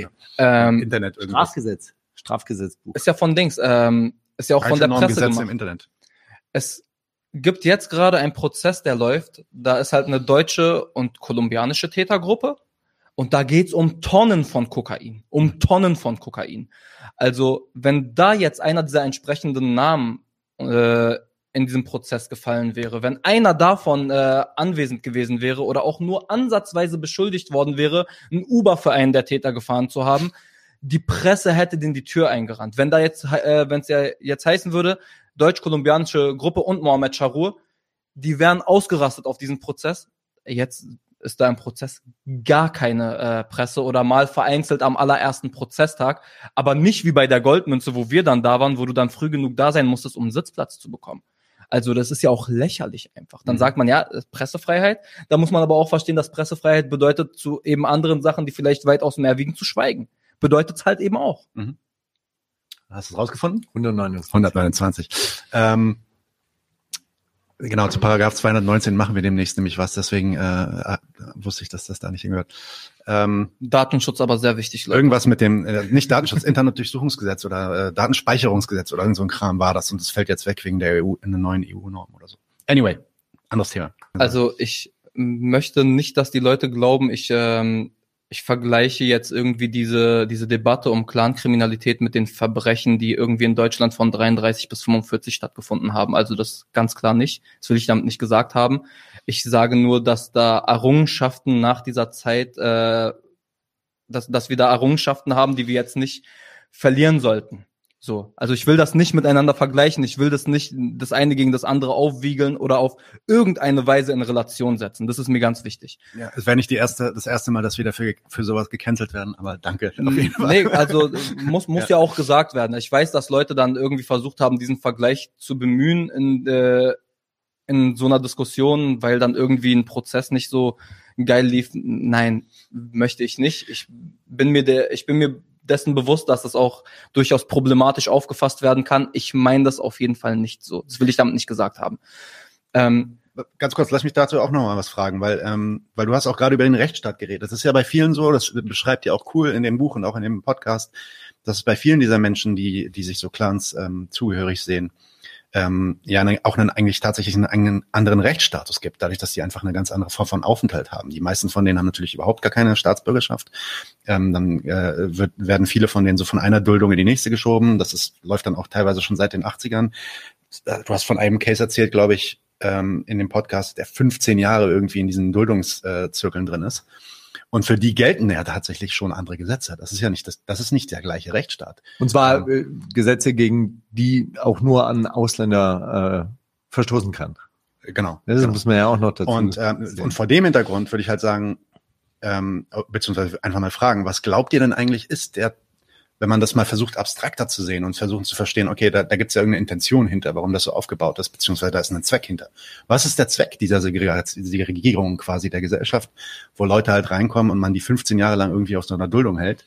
Und dann daraus halt aber noch so ein großes Bohai machen kann in den Medien von wegen Clankriminalität. und so Marxistisch oder einfach? Beides. das, das widerspricht sich nicht. nee. Ja, äh, also es gibt ein Interview mit Martin Seliger, der sagt, der, der macht das relativ kompliziert und so und kommt dann zum Schluss, naja gut, also irgendjemand muss schuld sein für die Scheiße. Das sind halt die. physikalisches Gesetz, Scheiße, geht fällt immer, halt- vor, fällt immer von oben nach unten. Ja. Ja, es, es gab, es Klar, ich meine, du hast äh, was ist was ist der Sinn und Zweck in einer in einer Gesell in einer Konkurrenzgesellschaft? Naja, du hast halt Leute, die dich erstens als Arbeitsmigranten unter Umständen bedrohen oder als asoziale Elemente gelten, auf die man halt herum herunterschauen kann oder sagen kann, ey, so wie die sind wir ja auf jeden Fall schon mal nicht. Abgesehen davon, dass es halt eine weltweite Migration durch Kriege, äh, äh, Arbeit, Armut, Hunger, ähm, Krisen, Fluten und so weiter gibt. Genau, und ich meine, je nachdem, wann das passiert, also man muss ja auch sagen, mit dem, mit dem Bürgerkrieg in den 80er Jahren, 70er, 80er Jahren und der, der Welle an Menschen, die dann auch aus dem Libanon rüberkamen nach Europa, ähm, das war ja, das war ja auch keine Zeit, sage ich mal, in der sich Deutschland irgendwie groß um immer noch groß um so Gastarbeiter gerissen hatte. Diese Welle ging gerade, ließ gerade nach. Ne? Genau, also Ähm, Ende der 70er Jahre, glaube ich, wurde es einfach nicht mehr, war das nicht Genau. mehr so, so wahnsinnig gebraucht. Da und hat man diese dann, Menschen dann auch nicht mehr gebraucht. In dem Genau. Sinn. Das, war Das dann waren aber auch natürlich, Menschenmaterial. das natürlich aber auch nochmal eine andere Art von äh, Ankommen in diesem Land, als wenn man über ein Anwerbeabkommen äh, ja, logisch. hierher kommt. logisch ja, klar. Wir haben es da einfach auch mit dem Deutschland Ende der 70er, Anfang der 80er Jahre zu tun, das noch nicht die Gesellschaft ist, die es heute ist. Vielleicht ist die Gesellschaft heute auch noch ähm, eine, die sehr, sehr viel arbeiten muss. Das lasse ich jetzt mal einfach so im Raum stehen. Ist halt auch eine anspruchsvolle Aufgabe. ehrlich gesagt. Ist schwierig. Der Krieg ist noch gar nicht so lange her, so viele Männer sind dann da auch gestorben. Ähm, du Also hast einfach 70er Jahren. genau, du hast einfach eine Gesellschaft, die wirklich noch nicht ready war. Hm. So, aber Krieg fragt nicht danach, wann du ready bist. Und das, diese Erzählung von ähm, Migranten, die da irgendwie einen Globus genommen haben und ein Messer äh, nach Zufall reingerammt haben und geguckt haben, welches Land sie abziehen können, ist halt einfach gelogen. Also das ist wirklich einfach gelogen. Das ist nicht ein, das entspricht nicht ein Prozent der Wahrheit. Du fängst nicht an, irgendwie Touristik zu studieren und zu gucken, wie das Wetter in dem äh, Zielland ist, wenn gerade, wenn es gerade Bomben hagelt. Das sind ja alles so dieselben Stereotypen, die auch damals 2015 gegen die Syrer dann gebracht wurden. Die kommen ja mit ihren Telefonen, die, äh, das sind alles so Touristen. Also ich glaube, Touristen- Leute eigentlich. Ich, Ähm. glaube, dass es immer, immer auch dazu, also ein politischer Wille halt da sein muss, natürlich irgendwie Leute aufzunehmen oder, oder zu sagen, hey, wir bringen die jetzt adäquat unter oder wir sorgen jetzt dafür, dass sie auch wirklich menschenwürdig leben können und auch in, in, in Würde halt in diese Gesellschaft ankommen können. Ich glaube, das war nicht gewollt, das war damals nicht Man ja gewollt. keine also man, man wollte halt auch diese Leute aus dem Libanon jetzt nicht unbedingt irgendwie sehr gut behandeln, damit die dann in der Heimat erzählen, hey, äh, da ist wirklich ein gutes Land, da können, können wir hin, sondern das waren gewollte Abstreckungsbeispiele. Man hat die Leute in der Duldung gelassen, man hat die Leute nicht arbeiten Und lassen. die werden das heute dann Man- teilweise auch abgeschoben, wovon ihr auch Fälle habt. Genau, Äh, man wollte sie eben ja. auch, man wollte sie halt eben auch wieder loswerden. Das war erklärtes Ziel. Mhm. Das hat sich dann teilweise auch geändert. Also ich glaube, nach 1999 hat äh, ist was passiert. Also viele Leute, über die wir sprechen oder mit denen wir gesprochen haben, haben mittlerweile ja auch die deutsche Staatsbürgerschaft. Aber wie gesagt, es hat dann auch etwas mit 2015, ja, dann gab es drei Monate lang diesen wunderbaren äh, Sommer der Migration und dann war alles wieder vorbei. Nach dem Domplattenmassaker äh, hat man dann die, die, die, die, Zügel wieder rumgerissen oder das äh, Segel wieder rumgerissen und dann wurde in die andere Richtung gesegelt. Man muss ja auch dazu sagen, ja, Deutschland hat jahrelang versucht, Geflüchtete aus diesem Land fernzuhalten. Die ganzen Dublin-Abkommen, wonach halt eben die Leute an den europäischen Außengrenzen aufgehalten wurden oder in diesen Anrainerstaaten der äh, Europäischen Union dann festgehalten wurden, das geht auf den Mist von dieser deutschen Bundesregierung zurück und zwar kontinuierlich seit den 80er, 90er Jahren, seit der Abschaffung des Asylrechts wurde das eben so durchge äh, durchgezogen und man wollte also Schlagwörter, Asylantenflut und was weiß ich, was dann äh, kursierte. Man wollte diese Leute nicht einladen. Und was dann natürlich auch interessant ist, ähm, mir wurde dann auch vor kurzem in einem Gespräch gesagt, ähm, ja, in den 90ern hat sich ja was getan und dann kamen ja auch diese ganzen Flüchtlinge aus dem Jugoslawienkrieg etc. pp. Und bei denen gibt's halt nicht diese Clan-Kriminalitätsproblematik. Und da ist mir der Gedanke gekommen, ja natürlich, aber du hast halt irgendwie ähm, in Serbien schon eine serbische Mafia, du hast in Russland beispielsweise eine russische Mafia oder in Italien eine italienische Mafia. Das hast du im Libanon nicht. Du hast im Libanon Gruppierungen, politische, ob das Katar sind, ob das Hisbollah ist, ob das Amal ist, ob das äh, sonst was ist, Kuwait und sowas. Das sind halt so, ja, im Bürgerkrieg dann auch nochmal ein anderer Kontext als einfach klassisch Mafia. Ähm, und dann konnte man halt nicht sagen, pass auf, dieser Kriminelle, da hat die libanesische Mafia angefangen zu exportieren, sondern ach, guck mal, der gehört zu einer Familie, vielleicht, und der findet auch Schutz in seiner Familie tatsächlich. Ähm, den ist Familie auch vielleicht ein bisschen näher als irgendeine deutsche Rechtsprechung. Okay, dann sind halt Familien kriminell bei denen, sind kriminelle Familienverbände, weil du kannst es halt nicht in Relation zu einer Mafia-Gruppierung äh, setzen. Das hast du ja heute im Libanon noch nicht. Da hast du auch die Asha'ir aus Beka-Ebene, die halt Jahrhunderte alte Tradition im Haschischanbau haben. Ja, ihr seid äh, Kriminelle, weil ist halt einfach so. Es gibt, Weil Haschisch halt jetzt. Ich glaube, weil Haschisch jetzt neuerdings äh, verboten ist.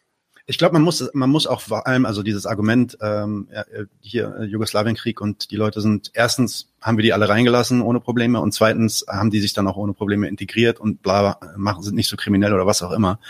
Ähm, man muss natürlich immer schauen, dass die unterschiedlichen Zeitpunkte in der Geschichte Deutschlands natürlich auch eine Rolle spielen. Ja? Und Natürlich. deswegen darauf wollte ich gerade hinaus, dass in den 70er und 80er Jahren Deutschland eben nicht interessiert daran war, 300.000 Leute in die Gesellschaft äh, in der Gesellschaft produktiv zu machen und in die Arbeit zu setzen, weil diese Arbeitsplätze damals in der Krise standen. Ja, und wenn du dir dann aber Mitte 90er anguckst, Mitte der 90er ähm, fangen die neoliberalen ähm, Reformen an und die Arbeitsplatzbedingungen äh, werden entschärft, äh, dann kommt Hartz IV und so weiter. Und in dem Moment geht's dann auf einmal. Dann kann man auf einmal sagen, ja, wir können jetzt auch Afghaner irgendwie, Mein die Vater hat man 2001, damals- 2002 kommen, können wir einbürgern. Weil, ey, die machen doch die jetzt diese Minijobs. Und so. Weißt du, das ist halt natürlich auch äh, ein Stück weit verletzend. Wer war das? Franziska Giffey, die gesagt hat, das erste, wonach die ukrainischen Geflüchteten jetzt fragen, ist Arbeit und nicht Sozialleistungen. Äh, mein Vater hat damals so lange geklagt, um ein paar Stunden arbeiten zu dürfen. Es ging um ein paar Das ist schon eine Stunden. Frechheit. Eine Äh, Sekunde. Fran- Franziska, Dann wird er, Giffey, da gibt's nicht genug Eier für. dann wird er, dann wird er halt, äh, dann sagen die, ja, okay, wir haben das jetzt mitbekommen, sie klagen da die ganze Zeit, kommen Sie doch mal zur Ausländerbehörde, dann sprechen wir darüber und dann hat man ihn von dort aus eingesperrt und in Abschiebehaft äh, geschmissen. So, der hat geklagt, um arbeiten zu dürfen und das wurde ihm quittiert mit, wir sperren dich ein und schieben dich ab. Hat ein Richter am Ende dagegen entschieden, nein, ihr könnt eure Duldung behalten, weil im Libanon ist doch schon immer noch ziemlich gefährlich für euch irgendwie ähm, als schiitische Muslime gab es ziemlich wenig einfach, äh, wo, wo man hätte Schutz finden können. Gerade aus Leute, die von daher kommen, wo wir herkommen. Ähm, durften die halt bleiben. Irgendwie heute äh, in der Retrospektive, tut mir leid, dass ihr bleiben durftet, will Mhm. man fast schon sagen. Genau, also äh, das, das wird auch krass. Also es gibt da diesen einen, diesen einen Fall, Rassan heißt er, glaube ich, Ja. der dann irgendwie davon erzählt, wie er aufs, aufs Amt geht. So, der muss alle zwei Monate dahin, um sein Geld zu kriegen, damit er, na, damit er fressen kann. Und dann geht er dahin und das eine Mal sagt er halt, äh, oder öfter sagt er, aber das eine Mal wird er halt richtig bestimmt und sagt so, ey Leute, ich will dieses Geld gar nicht. Ich muss nicht auf euer Leber äh, liegen irgendwie, äh, auf eurer Tasche liegen. Gebt mir einfach einen Job, so, lasst mich arbeiten, gebt mir eine Arbeitserlaubnis, so. Und die dann so, ja, nee, können wir nicht machen. Und da wird er halt sauer und knallt. Weißt du, irgendwie wie weit du von Fenster. einer Arbeitserlaubnis entfernt bist? Und er sagt, ja, ich hoffe mal nicht zu weit. Dann Genau. sagt sie, weißt du, wie weit der Mond von der Erde entfernt ist? Mindestens so weit. Also, äh, äh, wir reden über Bastarde wie äh, Franziska Giffey und diese Person. Naja, Aber, aber was ich sagen will, ist, ähm, das wird ganz krass in eurem Buch und auch in diesen Er Erzählungen, wie dann wirklich so Existenzen in, in Deutschland quasi äh, auf den Straßen und auch zu Hause sind, die einfach nichts machen dürfen. Nirgend, also auch nirgendwo, die können keinen Führerschein machen, die können nicht irgendwie sich irgendwo bewerben oder so. Konto. Die sitzen dann einfach zu Hause und sind dann, sind dann irgendwann dann auch darauf angewiesen, dass ihre Kids, die vielleicht so ein bisschen besser in der Gesellschaft klarkommen, mit mit zwölf irgendwie schon äh, eine Steuererklärung machen oder sowas äh, oder oder halt eben Geld ranholen und ähm, die also die Situation wird echt gut beschrieben in eurem Buch fand ich echt Also äh, sehr vor wertvoll, diesem Hintergrund, und das wollen wir ja auch sagen, wir reden jetzt auch schon wieder eine Dreiviertelstunde lang über Kriminalität, aber vor diesem Hintergrund haben wir ja jede Menge Leute getroffen und auch deren Beispiele mit aufgeschrieben, die einen ganz anderen Lebensentwurf dann gewählt haben.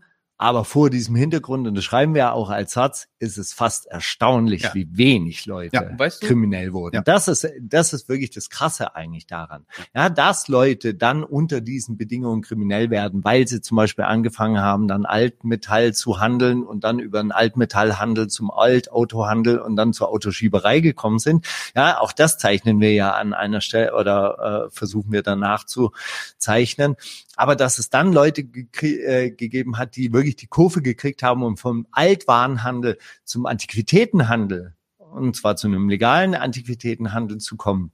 Das ist ja eigentlich schon fast erstaunlich. Der, zum einen sind es die allermeisten, die es geschafft haben, die Kurve zu kriegen. Es sind Ja. die allerwenigsten, die kriminell sind. Muss man natürlich sagen, ja, warum sollte eine Presselandschaft auch Interesse daran haben, über Markus Steiger, den äh, Industriekletterer zu schreiben, wenn sie über Thomas Steiger, den Drogendealer, äh, schreiben kann. Will ich auch nicht lesen. Ich will die Drogendealer-Story lesen. Und da muss man sagen, wir haben jetzt ganz viel, Story so interessant. da muss man natürlich auch sagen, wir reden jetzt die ganze Zeit über die Typen, die dann losgegangen sind und sich wertlos gefühlt haben. Die Mütter waren trotzdem in den Heimen und haben versucht, mit diesen kleinen Lebensmittelrationen eine Familie am Laufen zu halten, den Laden zusammenzuhalten. Und diese Frauen dann als unmündig zu erklären und als schwach und Gebärmaschinen darzustellen, diese starken Frauen, ich akzeptiere das auch gar nicht mehr, dass über unsere Mütter, über unsere Schwestern, über unsere Tanten so gesprochen wird, diese starken Frauen als so schwache, unmündige Opfer darzustellen, akzeptiere ich nicht mehr. Akzeptiere ich nicht. Das geht nicht. Könnt ihr nicht machen. Macht das als Mann von mir aus auch. Und ich bin jetzt wirklich weit davon entfernt, mich selbst als Feministen oder so zu bezeichnen. Aber macht das mal als Typ von mir aus. Macht, irgendwer soll das nachmachen, was die gemacht haben. Diesen kleinen Rationen eine achtköpfige Familie zu ernähren. Mach halt nicht so viele Kinder. Ja, man konnte jetzt auch nicht planen, ah, genau dann geht Krieg los. Genau dann ist unsere Existenz vernichtet. Genau dann müssen wir flüchten und nach Deutschland und genau dann fängt die Scheiße richtig an für uns kann man halt nicht, ne, das war jetzt nicht in der Gleichung für ihr Leben, das war nicht geplant, das war nicht, ich gehe in die Schule bis zur vierten Klasse, danach können sich meine Eltern nicht mehr leisten, aber ist egal, weil in den 70ern, 80ern muss ich eh nach Deutschland, weil dann fängt Bürgerkrieg an. Aber die haben so hart dafür geackert und dann später auch, um dafür zu sorgen, dass die Kinder in die Schule gehen, die Kinder die Sprache lernen, obwohl sie die Sprache selbst nicht sprechen. Diese ganzen scheiß Ausländerbehördentermine wo man dann auch, wo die Mütter bei uns dann auch immer das Essen gemacht haben und Picknick auf dieser Scheißwiese vor dem äh, vor der Ausländerbehörde äh, gemacht haben oder die sich dann darum kümmern mussten, dass die ganze Familie eben nicht beisammen ist, weil dann nachts die äh, Polizei gekommen ist, um abzuschieben. Aber wenn die Familie nicht ganz beisammen ist, darfst du halt nicht abschieben. Das heißt, ich sorge jetzt dafür, geh mal mit deinen Geschwistern irgendwie auf den Spielplatz, dass wir nicht zusammen sind. All das haben die gemanagt, aber sind schwache Frauen. Das sind Opfer, das sind Gebärmaschinen, die kriegen nichts auf die Kette. Na, halt mal deine Fresse. Jeder, der so denkt, soll seine scheiß Fresse halten. Und ich akzeptiere gerne, dass bei uns in der arabischen Community wirklich sehr viel Nachholbedarf ist. Es gab so viele Streitgespräche zwischen Markus und mir, wo ich auch eine andere Meinung war. Aber ich kann das sehr gerne unterschreiben und mit 20 Ausrufezeichen, ja, wir haben in der arabischen Community sehr viel Nachholbedarf, was das angeht. Aber halt deine Fresse, wenn du sagst, dass unsere Mütter irgendwie Opfer von irgendwem sind von irgendwem. Word. Du hast ja, du, du erzählst in dem Buch auch, was das dann für dich persönlich auch für Auswirkungen hat. Ähm, man könnte ja jetzt sagen, na gut, ist doch, ist doch okay, ja, dann werden sie, dann wettern sie halt gegen diese Clans. Du kannst ja dann dein eigenes Leben leben, äh, zieh dich da irgendwie raus, äh, lass dich nicht mit irgendwie komischen Leuten ablichten oder so und dann ähm, hast du dein äh, friedliches Leben. Äh, so läuft es ja aber dann nicht. Ähm, da passiert dann ganz viel über den Namen. Einer der Folgen heißt, glaube ich, Fluch, der, der, Fluch, Fluch des, des Namens. Namens. oder sowas. Lass mal, genau, lass mal ein bisschen über den Fluch des Namens reden und vielleicht zu der Frage zurückkommen. Jetzt haben wir viel darüber geredet, so ein bisschen die Geschichte. Wie kommt es überhaupt dazu, dass Leute ähm, vielleicht, was meiner Meinung nach wissenschaftlich noch zu erforschen wäre, ein höheres ähm, kriminell, kriminelles Potenzial haben oder so, ja, in welchen Situationen die gelebt haben wie wirkt denn das nach? Was ist, äh, ist, du erzählst ja dann auch in dem Buch und auch in dem Podcast darüber, dass es, dass es bei dir auch heute noch so ist, beziehungsweise gerade heute so ist, dass wenn jemand deinen Namen hört, dass da sofort äh, Reaktionen, also sowohl bei der Polizei als auch bei, äh, weiß nicht, im Job oder so, sofort mal, Reaktionen kommen. Ganz lustig ist, das ist mir vor kurzem klar geworden, weil ich den einen Arbeitgeber getroffen habe, der einen bestimmten Satz äh, zu mir gesagt hat. Ey, das ist eine Randerscheinung für die diese Namensgeschichte, diese Clan-Geschichte, das ist eine Randerscheinung für die, die sie aus Gruselgeschichten kennen, von der Straße oder ähm, aus der Presse. Unsere Namen sind ja jetzt nicht nur durch die Presse bekannt, sondern wenn du irgendwie unterschichtmäßig äh, aufwächst, dann lernst, dann wächst du halt auch mit vielen von uns auf und kennst äh, uns halt auch. Ähm, das heißt, denen sind die Namen ja auch teilweise in der Community so ein Begriff. Ähm, aber dann sagt er zu mir irgendwie, Ach ja, stimmt, da war ja irgendwann mal was. Irgendwer hat ja mal zu dir gesagt, äh, während der Ausbildung, dass dein Name schlecht fürs Image sei, ne? Das war genau der Typ. Ich saß neben dem und war ja, irgendwer hat das zu mir gesagt. Ich meinte, ja, voll krass. Ähm, wir standen da, das ging dann darum, nach dem Probemonat geht's weiter oder nicht. Er meinte, ey, guter Junge, aber bist halt, dein Name ist halt schlecht für unser Image. So, dann stehst du mit 17 Jahren da. Und du entscheidest dich schon mehrfach dagegen, Scheiße zu bauen, weil Scheiße bauen für Jugendlichen aus der Unterschicht ist sehr omnipräsent. Ähm, ich habe meine Zeit ganz viel in einem kriminalitätsbelasteten Ort verbracht. Das heißt, wir wurden permanent von der Polizei kontrolliert und ich auch immer permanent schärfer und anders kontrolliert als die anderen. Mhm. Ähm, und dann siehst du halt, wie Jungs irgendwie anfangen, Scheiße zu bauen. Der eine geht, dealt Drogen, sind auch dann deutsche Jungs, das sind äh, nicht unbedingt Kanaken. Äh, der andere meint, Brüche machen zu gehen und so Kleinigkeiten. Die sind teilweise aus Langeweile bei Friseuren eingebrochen, haben Kleingeld mitgenommen, sich den Bart rasiert und wundern sich, wie die dann erwischt werden. So, äh, sich trotzdem dagegen zu entscheiden mit 17, wenn du dann irgendwie den Boden unter den Füßen weggerissen bekommst, ist hardcore, Mann. Ist schwer. Für die ist eine Randerscheinung, aber für dich ist dann so als Jugendlichen, pff, ey, wie geht's jetzt weiter? Was, was mache ich jetzt? Ich habe das letztens erzählt irgendwie, als ich mich mit Anfang 20 selbstständig gemacht habe. Wer bringt mir bei, was Selbstständigkeit bedeutet? Deswegen äh, hieß immer, Aisha Sebo. Also erst denkst du, auf, seinen, auf, auf, auf seine eigene Rechnung lebt er sozusagen. Der ist nicht äh, angestellt, der ist selbstständig. Ähm, wer erklärt dir denn das, wenn niemand bei dir selbstständig ist? Dann kriegst du den ersten Finanzamtbrief, wo die dich schätzen, weil du irgendwie nicht weißt, wann du eine Steuererklärung einschicken musst und dann stehen da Summen, die du in deinem Leben nicht auf Papier gesehen hast. Und fuck, was mache ich jetzt, Alter? Ich glaube, ich muss ja, jetzt. Gut, aber das, das geht jedem So, also das habe ich auch nicht beigebracht bekommen. Ja. Ich meine, das ist dann halt irgendwie, ist dann schwierig, Alter. Hm. Ist schwierig. Du kannst auf dem normalen Also- Weg irgendwie nicht, äh, nicht wirklich. Du kannst auf einem nicht normalen Weg willst du auch nicht wirklich. Bei mir ist auch noch der Fall, ich komme aus einer ähm, sehr praktizierenden Familie, äh, muslimisch praktizierenden Familie. Das heißt, für mich kam das in der letzten Instanz nicht in Frage, Drogendealen zu gehen oder stehlen zu gehen oder sowas, weil meine Eltern, das halten mir heute noch nach, wenn ich irgendwie Scheiße bauen könnte oder wollte, macht es nicht mein Sohn. Macht es nicht mein Sohn. Gott ist zufriedener mit dir, wenn du das nicht machst. Es war auch nie diese, Gott macht dieses und jenes mit dir. Nein, Gott ist zufriedener, wenn du den anderen Weg gehst. Und das halt immer noch nach. Jetzt im Erwachsenenalter. Ich bin 29. Meine Eltern sagen mir das irgendwie, seit ich ein kleines Kind bin. Das kam in letzter Instanz nicht in Frage, aber die, ich stand vor der Entscheidung. Leute aus dem Viertel sind gekommen und meinten, ey Bro, du bist hängen geblieben, was für Ausbildung? Ich mache so und so viel äh, im Monat, weil ich für den und den laufe. Ich, ich glaube, diese Zurückweisung und dann trotzdem irgendwie dran festzuhalten, so ich möchte, ich möchte den Versuchungen der Straße nicht nachgeben, das ist unheimlich schwer. Also ich glaube, das, also weil, weil dich das Ja, ja, als Jugendlicher wirklich ja auch immer wieder packt Es und ist ja auch krass. zurückzieht. Es ist ja auch krass. Wir haben aber auf der anderen Seite, und das will will ich auch nochmal sagen, äh, wir haben ja auch ein Interview drin mit so einem Sozialarbeiter, der auch äh, in, in diesem Bereich geforscht hat, der meinte, ey, alle Kriminalisten wissen, dass das Straffälligkeitsalter Nummer eins zwischen 17 und 24 ist Mhm. und dass sich ganz viel dieser Art von Kriminalität auswächst. Es bleiben natürlich ein paar Leute hängen, die dann in die organisierte Kriminalität abrutschen, also die dann wirklich Schwerkriminelle werden, aber ganz viel von diesen, von dieser Alltagskriminalität, die einen mit 17 halt vielleicht auch noch catcht, wächst sich dann früher oder später aus.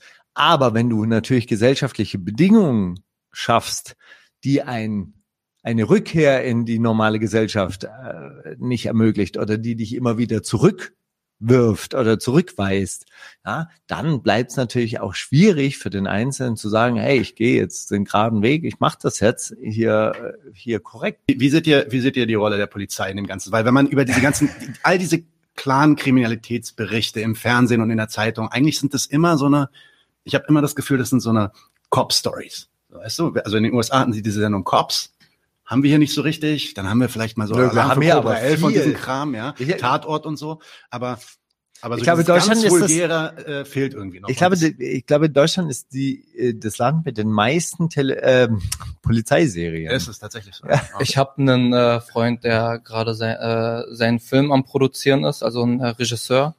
Und dann war der mit dem öffentlich-rechtlichen im Austausch und dann hieß es, ja, voll der geile Film, aber die Polizei kann nicht so dargestellt werden. Und er war dann so, ey Freunde, ganz ehrlich, entweder ihr nehmt so oder ich mach's alleine. Und dann waren die auch so und der Film ist wirklich Gold. Also ich bin Schauspieler, was, was haben sie haben sie es abgelehnt? Abgelehnt, ja. Abgelehnt? Ja, weil er aber auch gesagt hat, wird nicht passieren. Mhm. So, es wird nicht ein, wieder ein Film, wo irgendwie wir auf die Fresse von den Polizisten bekommen, damit die gut dastehen. Es Mhm. wird keiner ist in dieser Situation einfach der Sieger. Das ist halt einfach eine ziemlich realistische Situation, die er da gemalt hat. Und ich sag dir ehrlich, ich kann es nicht nachvollziehen, weil we- als Schauspieler bekommst du ganz, ganz viel Material wegen Castings. Und du erkennst ab einem bestimmten Punkt, okay, ich habe hier richtige Grütze in der Hand. So mittelmäßige Sachen sagen, hm, okay, kann, wenn es richtig gemacht wird, gut sein. Wenn es nicht richtig gemacht wird, ja, okay. Und du erkennst aber auch direkt, wenn du Gold in der Hand hast. So, boom, okay. Und das war so ein Ding, als ich das gelesen habe, war so, okay, wow. Hoffentlich kriegt er da diese Budgets für und, und, und. Haben die abgelehnt. Hm. Deswegen. So. In glaub, Deutschland ist die Polizei dein Freund und Helfer.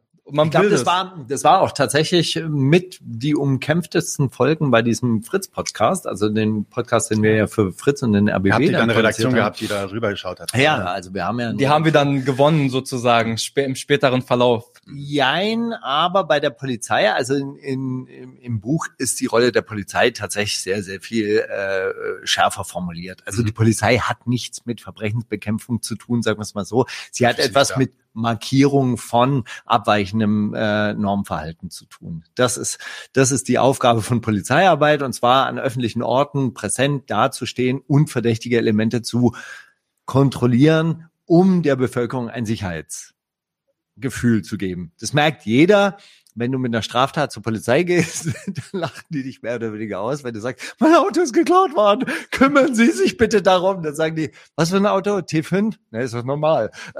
Ich schreibe mal die Anzeige. Aber da ist niemand an der Strafverfolgung wirklich interessiert. Schon gar nicht außer an der Verhinderung übrigens. Das ist auch noch ganz Genau, wichtig. ja. Aber es geht eben darum, also sozial, äh, sozial abweichendes Verhalten zu sanktionieren. Und das macht man natürlich auch am besten mit Leuten, die halt eben auch offensichtlich anders aussehen äh, und von der Norm so quasi abweichen. Also das ist jetzt so quasi wirklich sehr, sehr verkürzt. Da werden Polizisten natürlich auch widersprechen. Und natürlich gibt es vielleicht auch den guten Schutzmann aus dem Viertel, der wirklich daran interessiert ist. Auch Mohammed kennt diese Leute, die, die zu du, ihm hingekommen sind ehrlich- und gesagt haben, Jungs, hey, Nee, aber ganz bau doch ehrlich, mal keine Scheiße. Weißt du, was krass ist? Ich erinnere mich noch genau an diesen Typen. Ich erinnere mich noch genau an seinen Namen. Ich weiß noch genau, wie der aussieht. Wenn der mir jetzt äh, über den Weg laufen würde und sind jetzt über zehn Jahre, ich würde ihn erkennen und das ist krass, weil es war so selten. Mhm. Es war so selten. Der Typ hat so viel Zeit dafür aufgebracht, mit uns dazustehen, uns zu erklären, pass auf, ja, Polizeiarbeit funktioniert aber nun mal so und so und wir kontrollieren deswegen und deswegen. Der hat wirklich, der hat sich wirklich sehr viel Mühe gegeben mit uns. Und den fanden wir cool. Wenn der bei einer Kontrolle dabei war, meinst du, wir sind weggerannt? Wir wollten dem nicht das Leben zur Hölle machen. Aber die anderen, die uns auf die Fresse gehauen haben, die uns wie Scheiße behandelt haben, die angefangen haben, mit uns über Religion diskutieren zu wollen, warum machst du das als Bulle? Warum? Was ist dein scheiß Business, mir irgendwie mit 15 zu sagen, was, du bist Protestant? Nee, Warte mal. Mohammed, den gibt's doch ja nicht. Den gibt's doch ja nicht. Das Allah, bla, weiß ich nicht. Das kannst du in Koranien machen, das brauchst du hier nicht zu machen. Diese ganzen Witze, die Kanaken machen, die haben wir nicht aus der Luft gezogen. Das sind Sachen, die uns diese Leute an den Kopf geworfen haben, ob es jetzt Lehrer waren, bla bla bla, oder Polizisten. Ist dein, ist dein Business jetzt mit mir irgendwie Koranexegese zu machen oder ist dein Business jetzt mich zu kontrollieren, weil ich eventuell irgendwas dabei habe? Wirklich witzig, wenn der anfangen würde, sag mal, du bist Protestant? Moment, da habe ich jetzt mal so ein paar Witze drüber zu machen. Mhm. Okay. Martin Luther auch, krasser Antisemit, oder? Ich äh, enthalte mich.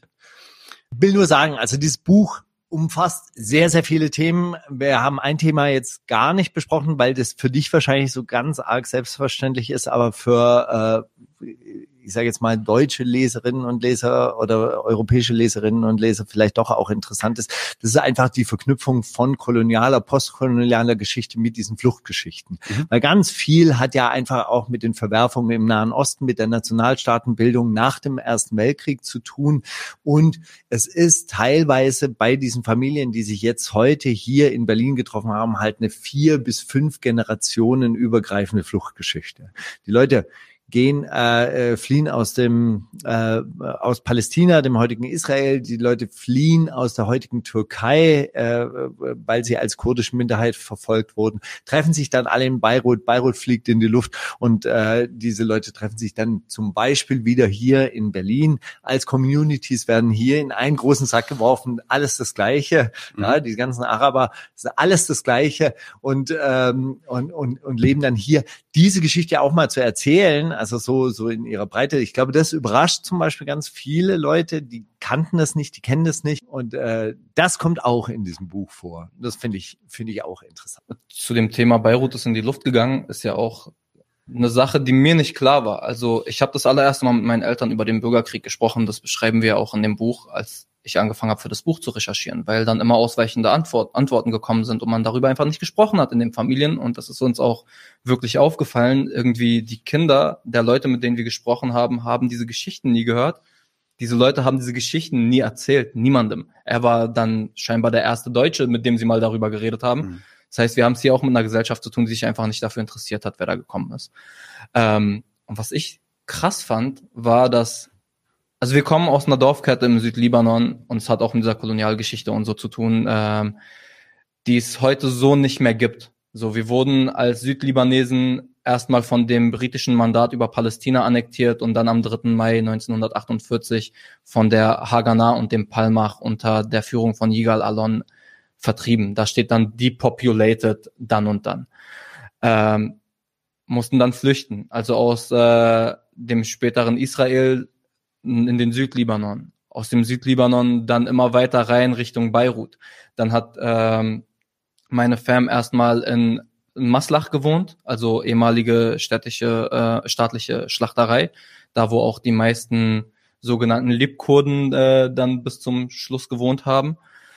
Und dann später ähm, sind die nach Talasatar umgezogen, einem anderen Flüchtlingslager, das ist jetzt nicht, also Flüchtlingslager, man könnte eigentlich von einem Slum sprechen. Das waren erstmal Blechbaracken und dann haben die Leute da auch gebaut. Das waren einfach Elendsviertel, ähm, wo die PLO dann auch das Sagen hatte und so, also Staat im Staat mäßig. Ähm, und aus diesem Flüchtlingslager, wo, in dem mein Vater dann aufgewachsen ist, ist der Bürgerkrieg losgegangen. Also der Bürgerkrieg ist so nah an uns und an meiner äh, Familie. Das ist nicht irgendwie eine Geschichte von, ach, dann ging's da in Beirut los. Mein Vater erinnert sich noch an den Tag, wo dieser, äh, an dem zwei Bullies aus dem Lager losgegangen sind, um zu einer Feier zu gehen und dann nur einer zurückgekehrt ist und dann äh, zwei verwundete Typen ins Lager gelaufen äh, gekommen sind. Und einer davon ist auch jemand, der aus unserem ehemaligen Dorf stammt, also ein äh, Verwandter über mehrere Ecken. Und die erinnern sich einfach noch so genau daran, wie dieses Pulverfass explodiert ist, was davor passiert ist, was danach passiert ist, wie es in dem Lager dann äh, zum Showdown gekommen ist nach einer Belagerung und so. Und nicht nur dieses Lager wurde platt gemacht, auch die anderen palästinensischen äh, Flüchtlingslager, die UNRWA-Lager wurden platt gemacht. Maslach und Karantina wurden platt gemacht. Und diese Leute, die sich dann, wie er sagt, in Beirut getroffen haben, weil sie vertrieben wurden, werden schon wieder vertrieben. Und wohin gehen die? Wohin gehen die Mardelis, die irgendwie ähm, aus Südostanatolien geflüchtet sind, weil es da keine Lebensgrundlage mehr gegeben hat? Zurück geht nicht. Für uns, wohin gehen wir? Es gibt Hunin nicht mehr. Also es gibt einen kleinen Drittel im äh, Libanon davon, da leben auch noch Leute.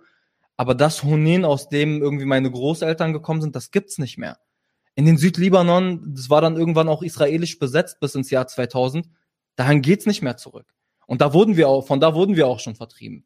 Das ist eine Abfolge von, dann waren wir da, wurden vertrieben, dann sind wir dahin gegangen, wurden vertrieben, dann haben wir da gewohnt, wurden vertrieben. Immer Vertreibung, Vertreibung, Vertreibung, Vertreibung, Mord, Totschlag, Vertreibung. Und dass sich diese Leute mit so einer mehrfachen Migrationsgeschichte auch, also mit einer mehrfachen Fluchtgeschichte über mehrere Generationen hinweg, dann wieder in Deutschland treffen, in Berlin treffen, in Europa treffen, in einem weiteren Sinne jetzt einfach, mhm. Finde ich unfassbar krass. Mhm. Ich fand das so unfassbar krass, auch mit, ähm, auch mit diesen ähm, Mardeli-Familien zu sprechen, die einfach auch diese Segregation im Libanon zu spüren bekommen haben. Wir waren als Schiiten immer die unterste Kaste im Libanon. Und dann kommen Kurden auf einmal, also die Leute, mit denen wir da gesprochen haben, äh, haben sich als Kurden identifiziert oder Mardeli einfach. Ähm, die genau denselben Scheiß erlebt haben. Wo wir immer waren, okay, irgendwie, das, äh, wir haben das Elend für uns gepachtet und dann kommt die, ey, wir durften auch nur als äh, Wasserschlepper arbeiten, wir durften auch nur Kisten schleppen, wir durften auch nur die Drecksarbeit machen. Schule war für uns auch keine Option. Ähm, zum einen habe ich mich auf eine ganz verrückte Art und Weise nicht mehr allein gefühlt mit dieser Identitätsfrage und mit dieser Segregationsgeschichte, irgendwie der letzte Dreck vom Dreck zu sein äh, in einem Land, wo Leute dir heute sagen, verpiss dich, geh mal dahin zurück.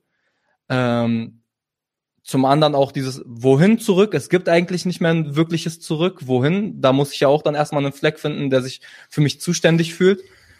Und dann zu sehen, ey, denen geht's aber auch so. Die haben auch so schlimme Sachen erlebt und das ist nicht etwas, das mich dann glücklich macht oder so, sondern man ist im Leid irgendwie vereint. Man ist in der Trauer irgendwie vereint. Diese Geschichten berühren mich unfassbar ich weiß noch, als wir dieses das Hörbuch dazu äh, zu diesem Buch aufgenommen haben, ich konnte dieses Kapitel nicht an, in einem Stück lesen. Ich weiß auch noch, wie eine, ich erzähle die Geschichte immer wieder, weil ich die auch irgendwie, weil mich das sehr berührt. Die Tonmeisterin musste auch, hat gesagt, lass uns mal bitte kurz Pause machen, weil sie nicht mehr konnte, weil sie weinen musste, äh, während wir das irgendwie, während ich das gelesen habe. Uns ist gar nicht klar, was unsere Familien da durchgemacht haben. Und den Deutschen ist nicht klar, was unsere Familien durchgemacht haben. Ich finde es vor diesem Hintergrund einfach.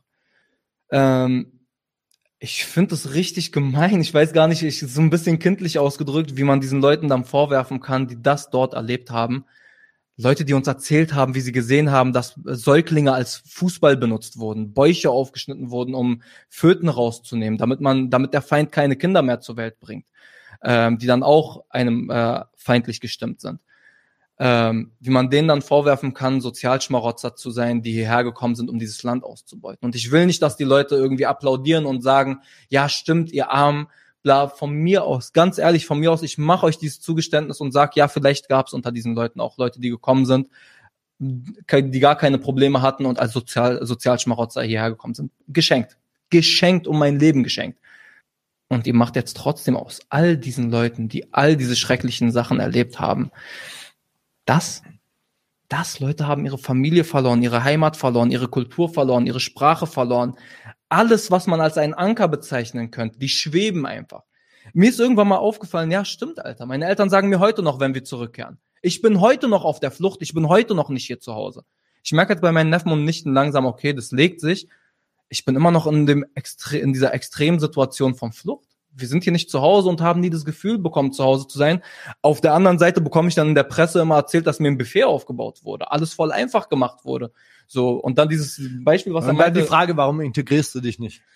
Und dann worin? Was gibt's denn da zu integrieren? Muss ich muss ich Warum schottest du dich denn eigentlich immer so ab?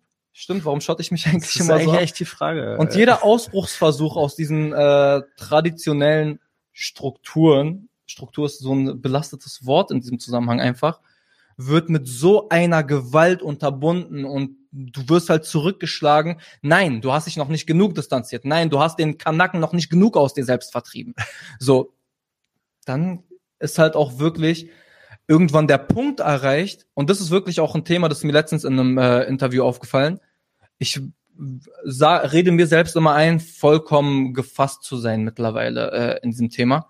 Aber dieses Zugehörigkeitsthema ist wirklich ein Ding, das hat mich an den Eiern, so das hat mich im Chokehold, weil es halt immer noch ein Thema ist.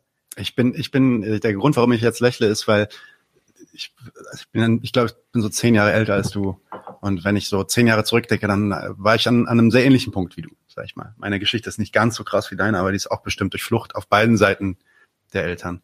Ähm, äh, und ich habe genau dieses gleiche Gefühl, was du gerade beschreibst, so dieses nie richtig ankommen und ähm, trotzdem immer aufgefordert werden, doch anzukommen, sich zu integrieren und so weiter. Bei mir hat sich mittlerweile so ein Punkt eingestellt, wo, wo, die, wo die Wut nachgelassen hat, weil ich, ich, ich sehe es mittlerweile als eine Chance. Im Sinne von, eigentlich ist es gar nicht so schlecht, dass wir in, dieser, in diesen scheiß Nationalstaaten nicht ankommen. Dass wir uns Ja. ja gar nicht erst, äh, dass wir uns Bin da ich nicht ganz bei dir, bin ich ganz bei dir. Das ist ja auch immer so ein Ding, was die, wo die Leute sich mit äh, Händen und Füßen wehren. Ich finde, Nationalstaaten sind etwas, das überwunden gehört. Ähm, ich habe jetzt keine Idee, wie es besser geht. Ich glaube nur, dass das nicht die beste Idee sein kann, die der Mensch irgendwie äh, zustande bringt. So auf den Mond fliegen geht, keine Ahnung, was für technische Inno- Innovationen geht. Wir können den Planeten von vorne bis hinten ficken und den unbewohnbar machen, aber wir schaffen keine bessere Idee als ein Nationalstaat. Weiß ich nicht. Weiß ich jetzt einfach wirklich nicht. Ich bin, Nein, glaube ich auch nicht. keine Ahnung. Ähm, nee, sehe ich genauso wie du, aber, Aber- da hast du ja trotzdem eine Gesellschaft, die von dir verlangt die ganze Zeit. ist immer so, Fall. Ja. ich mach das, mach das, mach das. Ich will Ja. nicht machen. Ich bin mittlerweile an einem Punkt, wo ich sage, ich will nicht machen. Und man Fuck merkt you. es halt auch dann immer wieder, wenn du, wenn du tatsächlich mit der öffentlichen Hand dann in Kontakt trittst und da eine Macht dir gegenübersteht, also man, Stichwort Polizei wieder, da merkst du es halt dann jedes Mal aufs Neue. Ne? Also du kannst dir relativ, ja, vor allem in Berlin, kannst du dir so seine Bubble aufbauen, wo du relativ sicher bist vor diesen, vor diesen äh, Kontaktmomenten, sage ich mal. Aber wenn es dann dahin kommt, ich habe das gemerkt bei meinem, bei meinem Schwager, der hier ähm, nach Deutschland kam, äh, wir mussten zur Ausländerbehörde. Ich habe einen deutschen Pass, ich musste nicht so richtig zur Ausländerbehörde, so weißt, ich bin hier geboren und so. Ähm, das ging alles. Dann gehe ich mit ihm zur Ausländerbehörde und auf einmal wäre ich jetzt der, der auch akzentfrei Deutsch spricht, äh, eigentlich auch, weißt du, ich habe nicht ganz so dunkle Haare, ich könnte sogar so ein bisschen besser blenden, werde ich markiert, äh, weil ich mich so ein bisschen, weil ich mich so ein bisschen als ähm, Übersetzer dazwischen geschalten habe und keinen Bock hatte, mir diese Unverschämtheiten vor denen anzuhören und ich so ein bisschen zurückgekeift habe. Auf einmal stehen drei Sicherheitsleute um mich rum und dann merke ich, alles klar. Das ist doch nicht, äh, äh, das ist doch nicht mein Zuhause so in der Richtung. Ne? Äh, Es ist ja auch krass, was so Sprache und Aussehen und sowas machen. Mein Onkel ist einer der angesehensten Forensiker und Chirurgen im Libanon. Also wirklich, Hm. drüber kommt, glaube ich, auch nichts mehr. Also mein direkter Onkel, der, äh, der ältere Bruder meines Vaters, wenn der hier nach Deutschland kommt, weil der halt irgendwie Englisch mit Akzent spricht. Seine Tochter hat an der Harvard Medical School unterrichtet. Ähm, wenn der hier nach Deutschland kommt und mit seinem arabischen Akzent Englisch spricht, behandeln die, den, behandeln die den wie Scheiße. Alter. vor allem, weil die Deutschen den besten Akzent haben, wenn Geil. sie Englisch sprechen. Ja, also Aber es hat mich halt gewundert, weil ich dachte, ja, ich bin jetzt gerade mit meinem Onkel Dr. Hussein Charur hier. Das ist so, ist anders jetzt, ist anders. Ich bin mit dem Doktor jetzt gerade unterwegs, dessen Kinder alle Akademiker sind und so, Ja. ist anders. Übrigens- War nicht anders. Übrigens War ganz nicht anders. großes, ganz großer Grund, warum mein Vater mich immer gepusht hatte, auch diesen Doktortitel zu machen. Hast du gemacht? Ich habe einen Doktortitel tatsächlich Ich bin sehr eifersüchtig. Kann ich mir den mal Ähm, leihen? in der Informatik. Ist egal, man Doktor. Ich bin halt kein Arzt, aber ähm, ja genau. Und ich, ich, ich habe es ja auch nicht wegen auch meinem so, Vater gemacht. Ich fand, ich, ich hatte eine gute Zeit so an der Uni und so, aber mein Vater war immer so, mach das Doktortitel, das hat, das hat mir schon relativ oft in Situationen, auch mit der Polizei und so weiter, und auch, oder auch in Streits mit einer Supermarktkassiererin oder so ein Kram, sagst du, ey, ich bin Doktor, bumm, stellt sich bei den Deutschen so die Autoritätsführigkeit ein, so weißt du.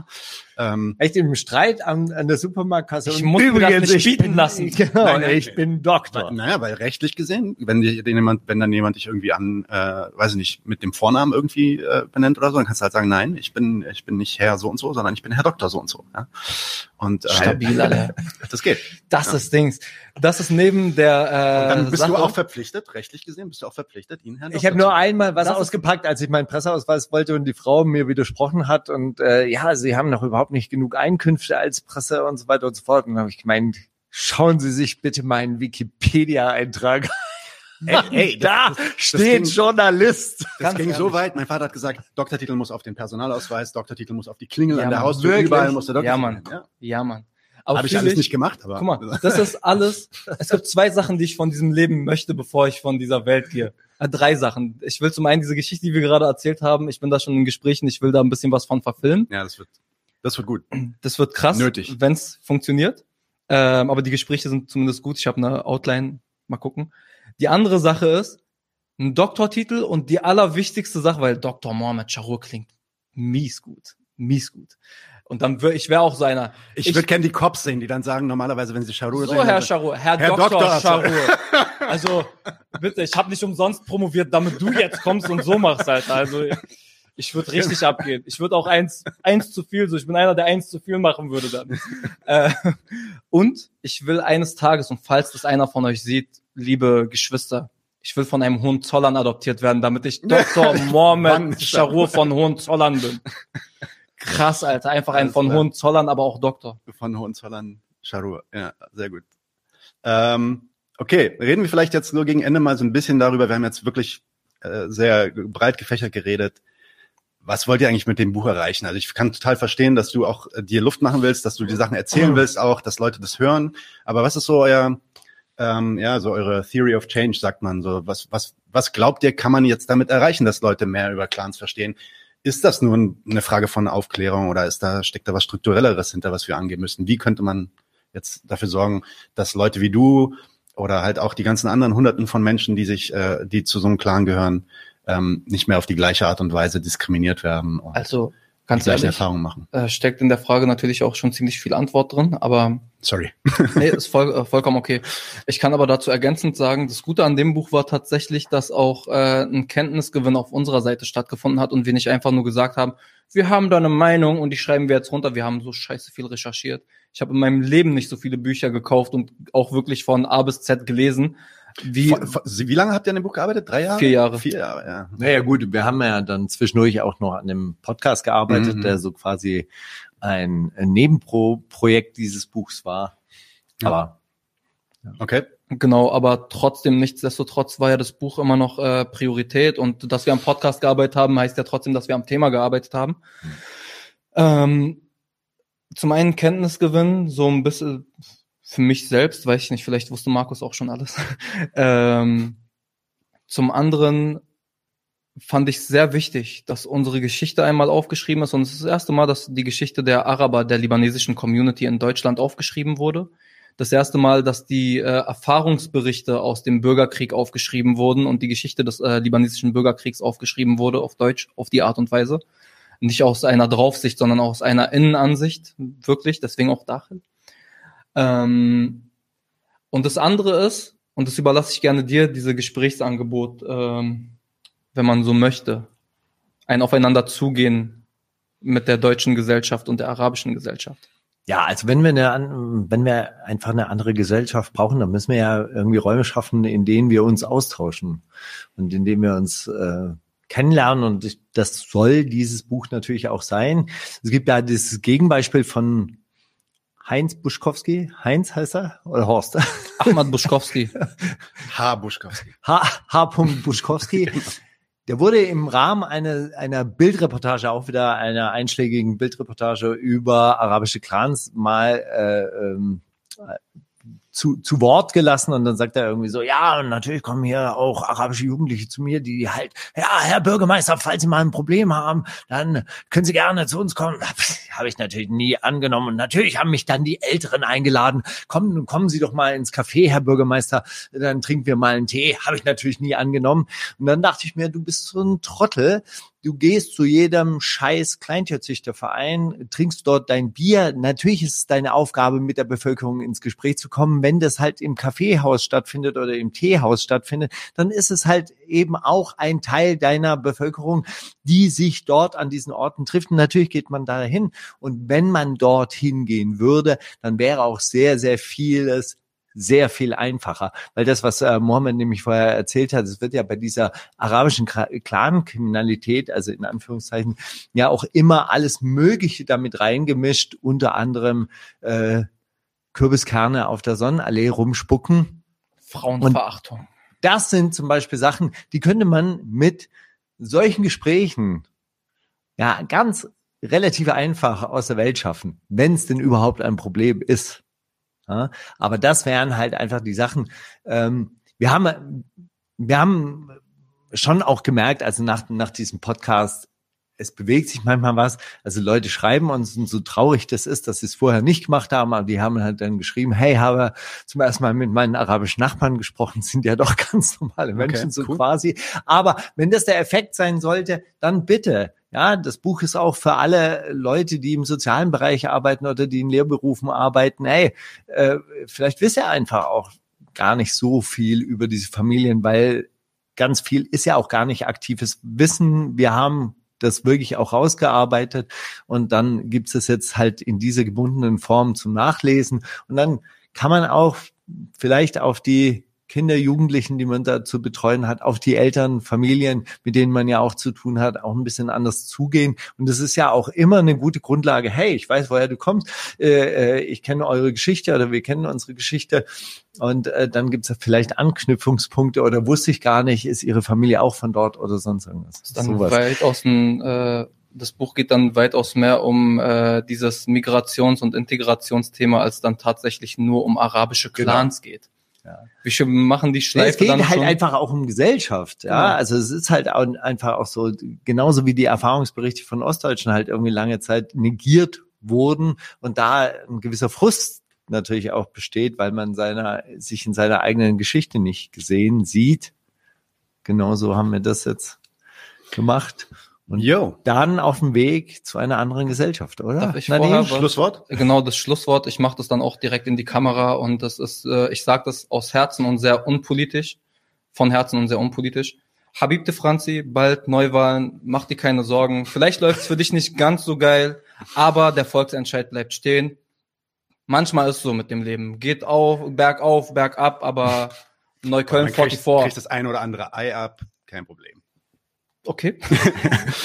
Das Buch heißt Dachel. Es ist Inside arabische Clans im Ghost Verlag. Wird es demnächst erscheinen? Das ist noch nicht raus, aber 24.11. 24.11.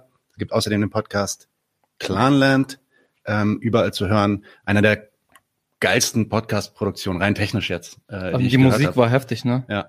Nee, aber auch, ja, auch die, auch komponiert. Weil auch die Produktion auch dieses Podcasts wahnsinnig gut. Ja, richtig, ja, richtig, ja. richtig. Habe keinen Preis bekommen?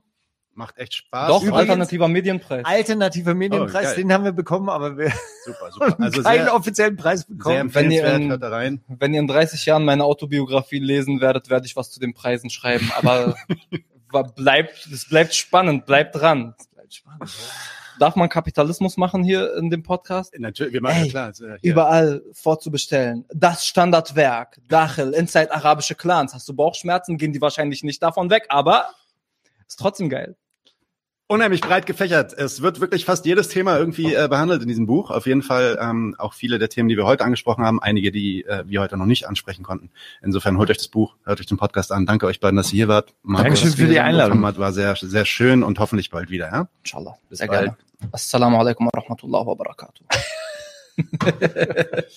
Leute, wir brauchen eure Hilfe. Wenn euch dieses Video gefallen hat, klickt auf Like, abonniert den Kanal und vergesst nicht das Glöckchen zu drücken, damit ihr benachrichtigt werdet, wenn wir neuen Content droppen. Außerdem solltet ihr uns überall folgen, wo wir verfügbar sind. Das ist Facebook, Instagram, Twitter und Twitch. Und wenn wir irgendwelche Ankündigungen machen oder Posts, dann shared, was das Zeug hält. Gebt uns all eure Liebe. Wir haben mittlerweile ziemlich signifikante Kosten. Wenn ihr es euch irgendwie leisten könnt, unterstützt uns doch auf Patreon. Dann kommt ihr auch in den Genuss verschiedener Vorteile, wie zum Beispiel Zugang zu unserer Discord-Community oder Zugang zu den ultrageheimen Patreon-Episoden, die wir dort posten. Außerdem könnt ihr uns natürlich auch über PayPal Spenden zukommen lassen. Außerdem haben wir mittlerweile einen eigenen Online-Shop. Das heißt, wenn ihr euch immer noch fragt, was ihr euren Lieben zu Weihnachten, Ostern oder sonst wie schenken könnt, geht dorthin und kauft duftes Merch. Alle Links dazu hier in der Beschreibung oder auch auf unserer Webseite 99 zu 1.de. Vielen Dank fürs Dabeisein, danke für die Unterstützung und wir sehen uns in diesem Theater.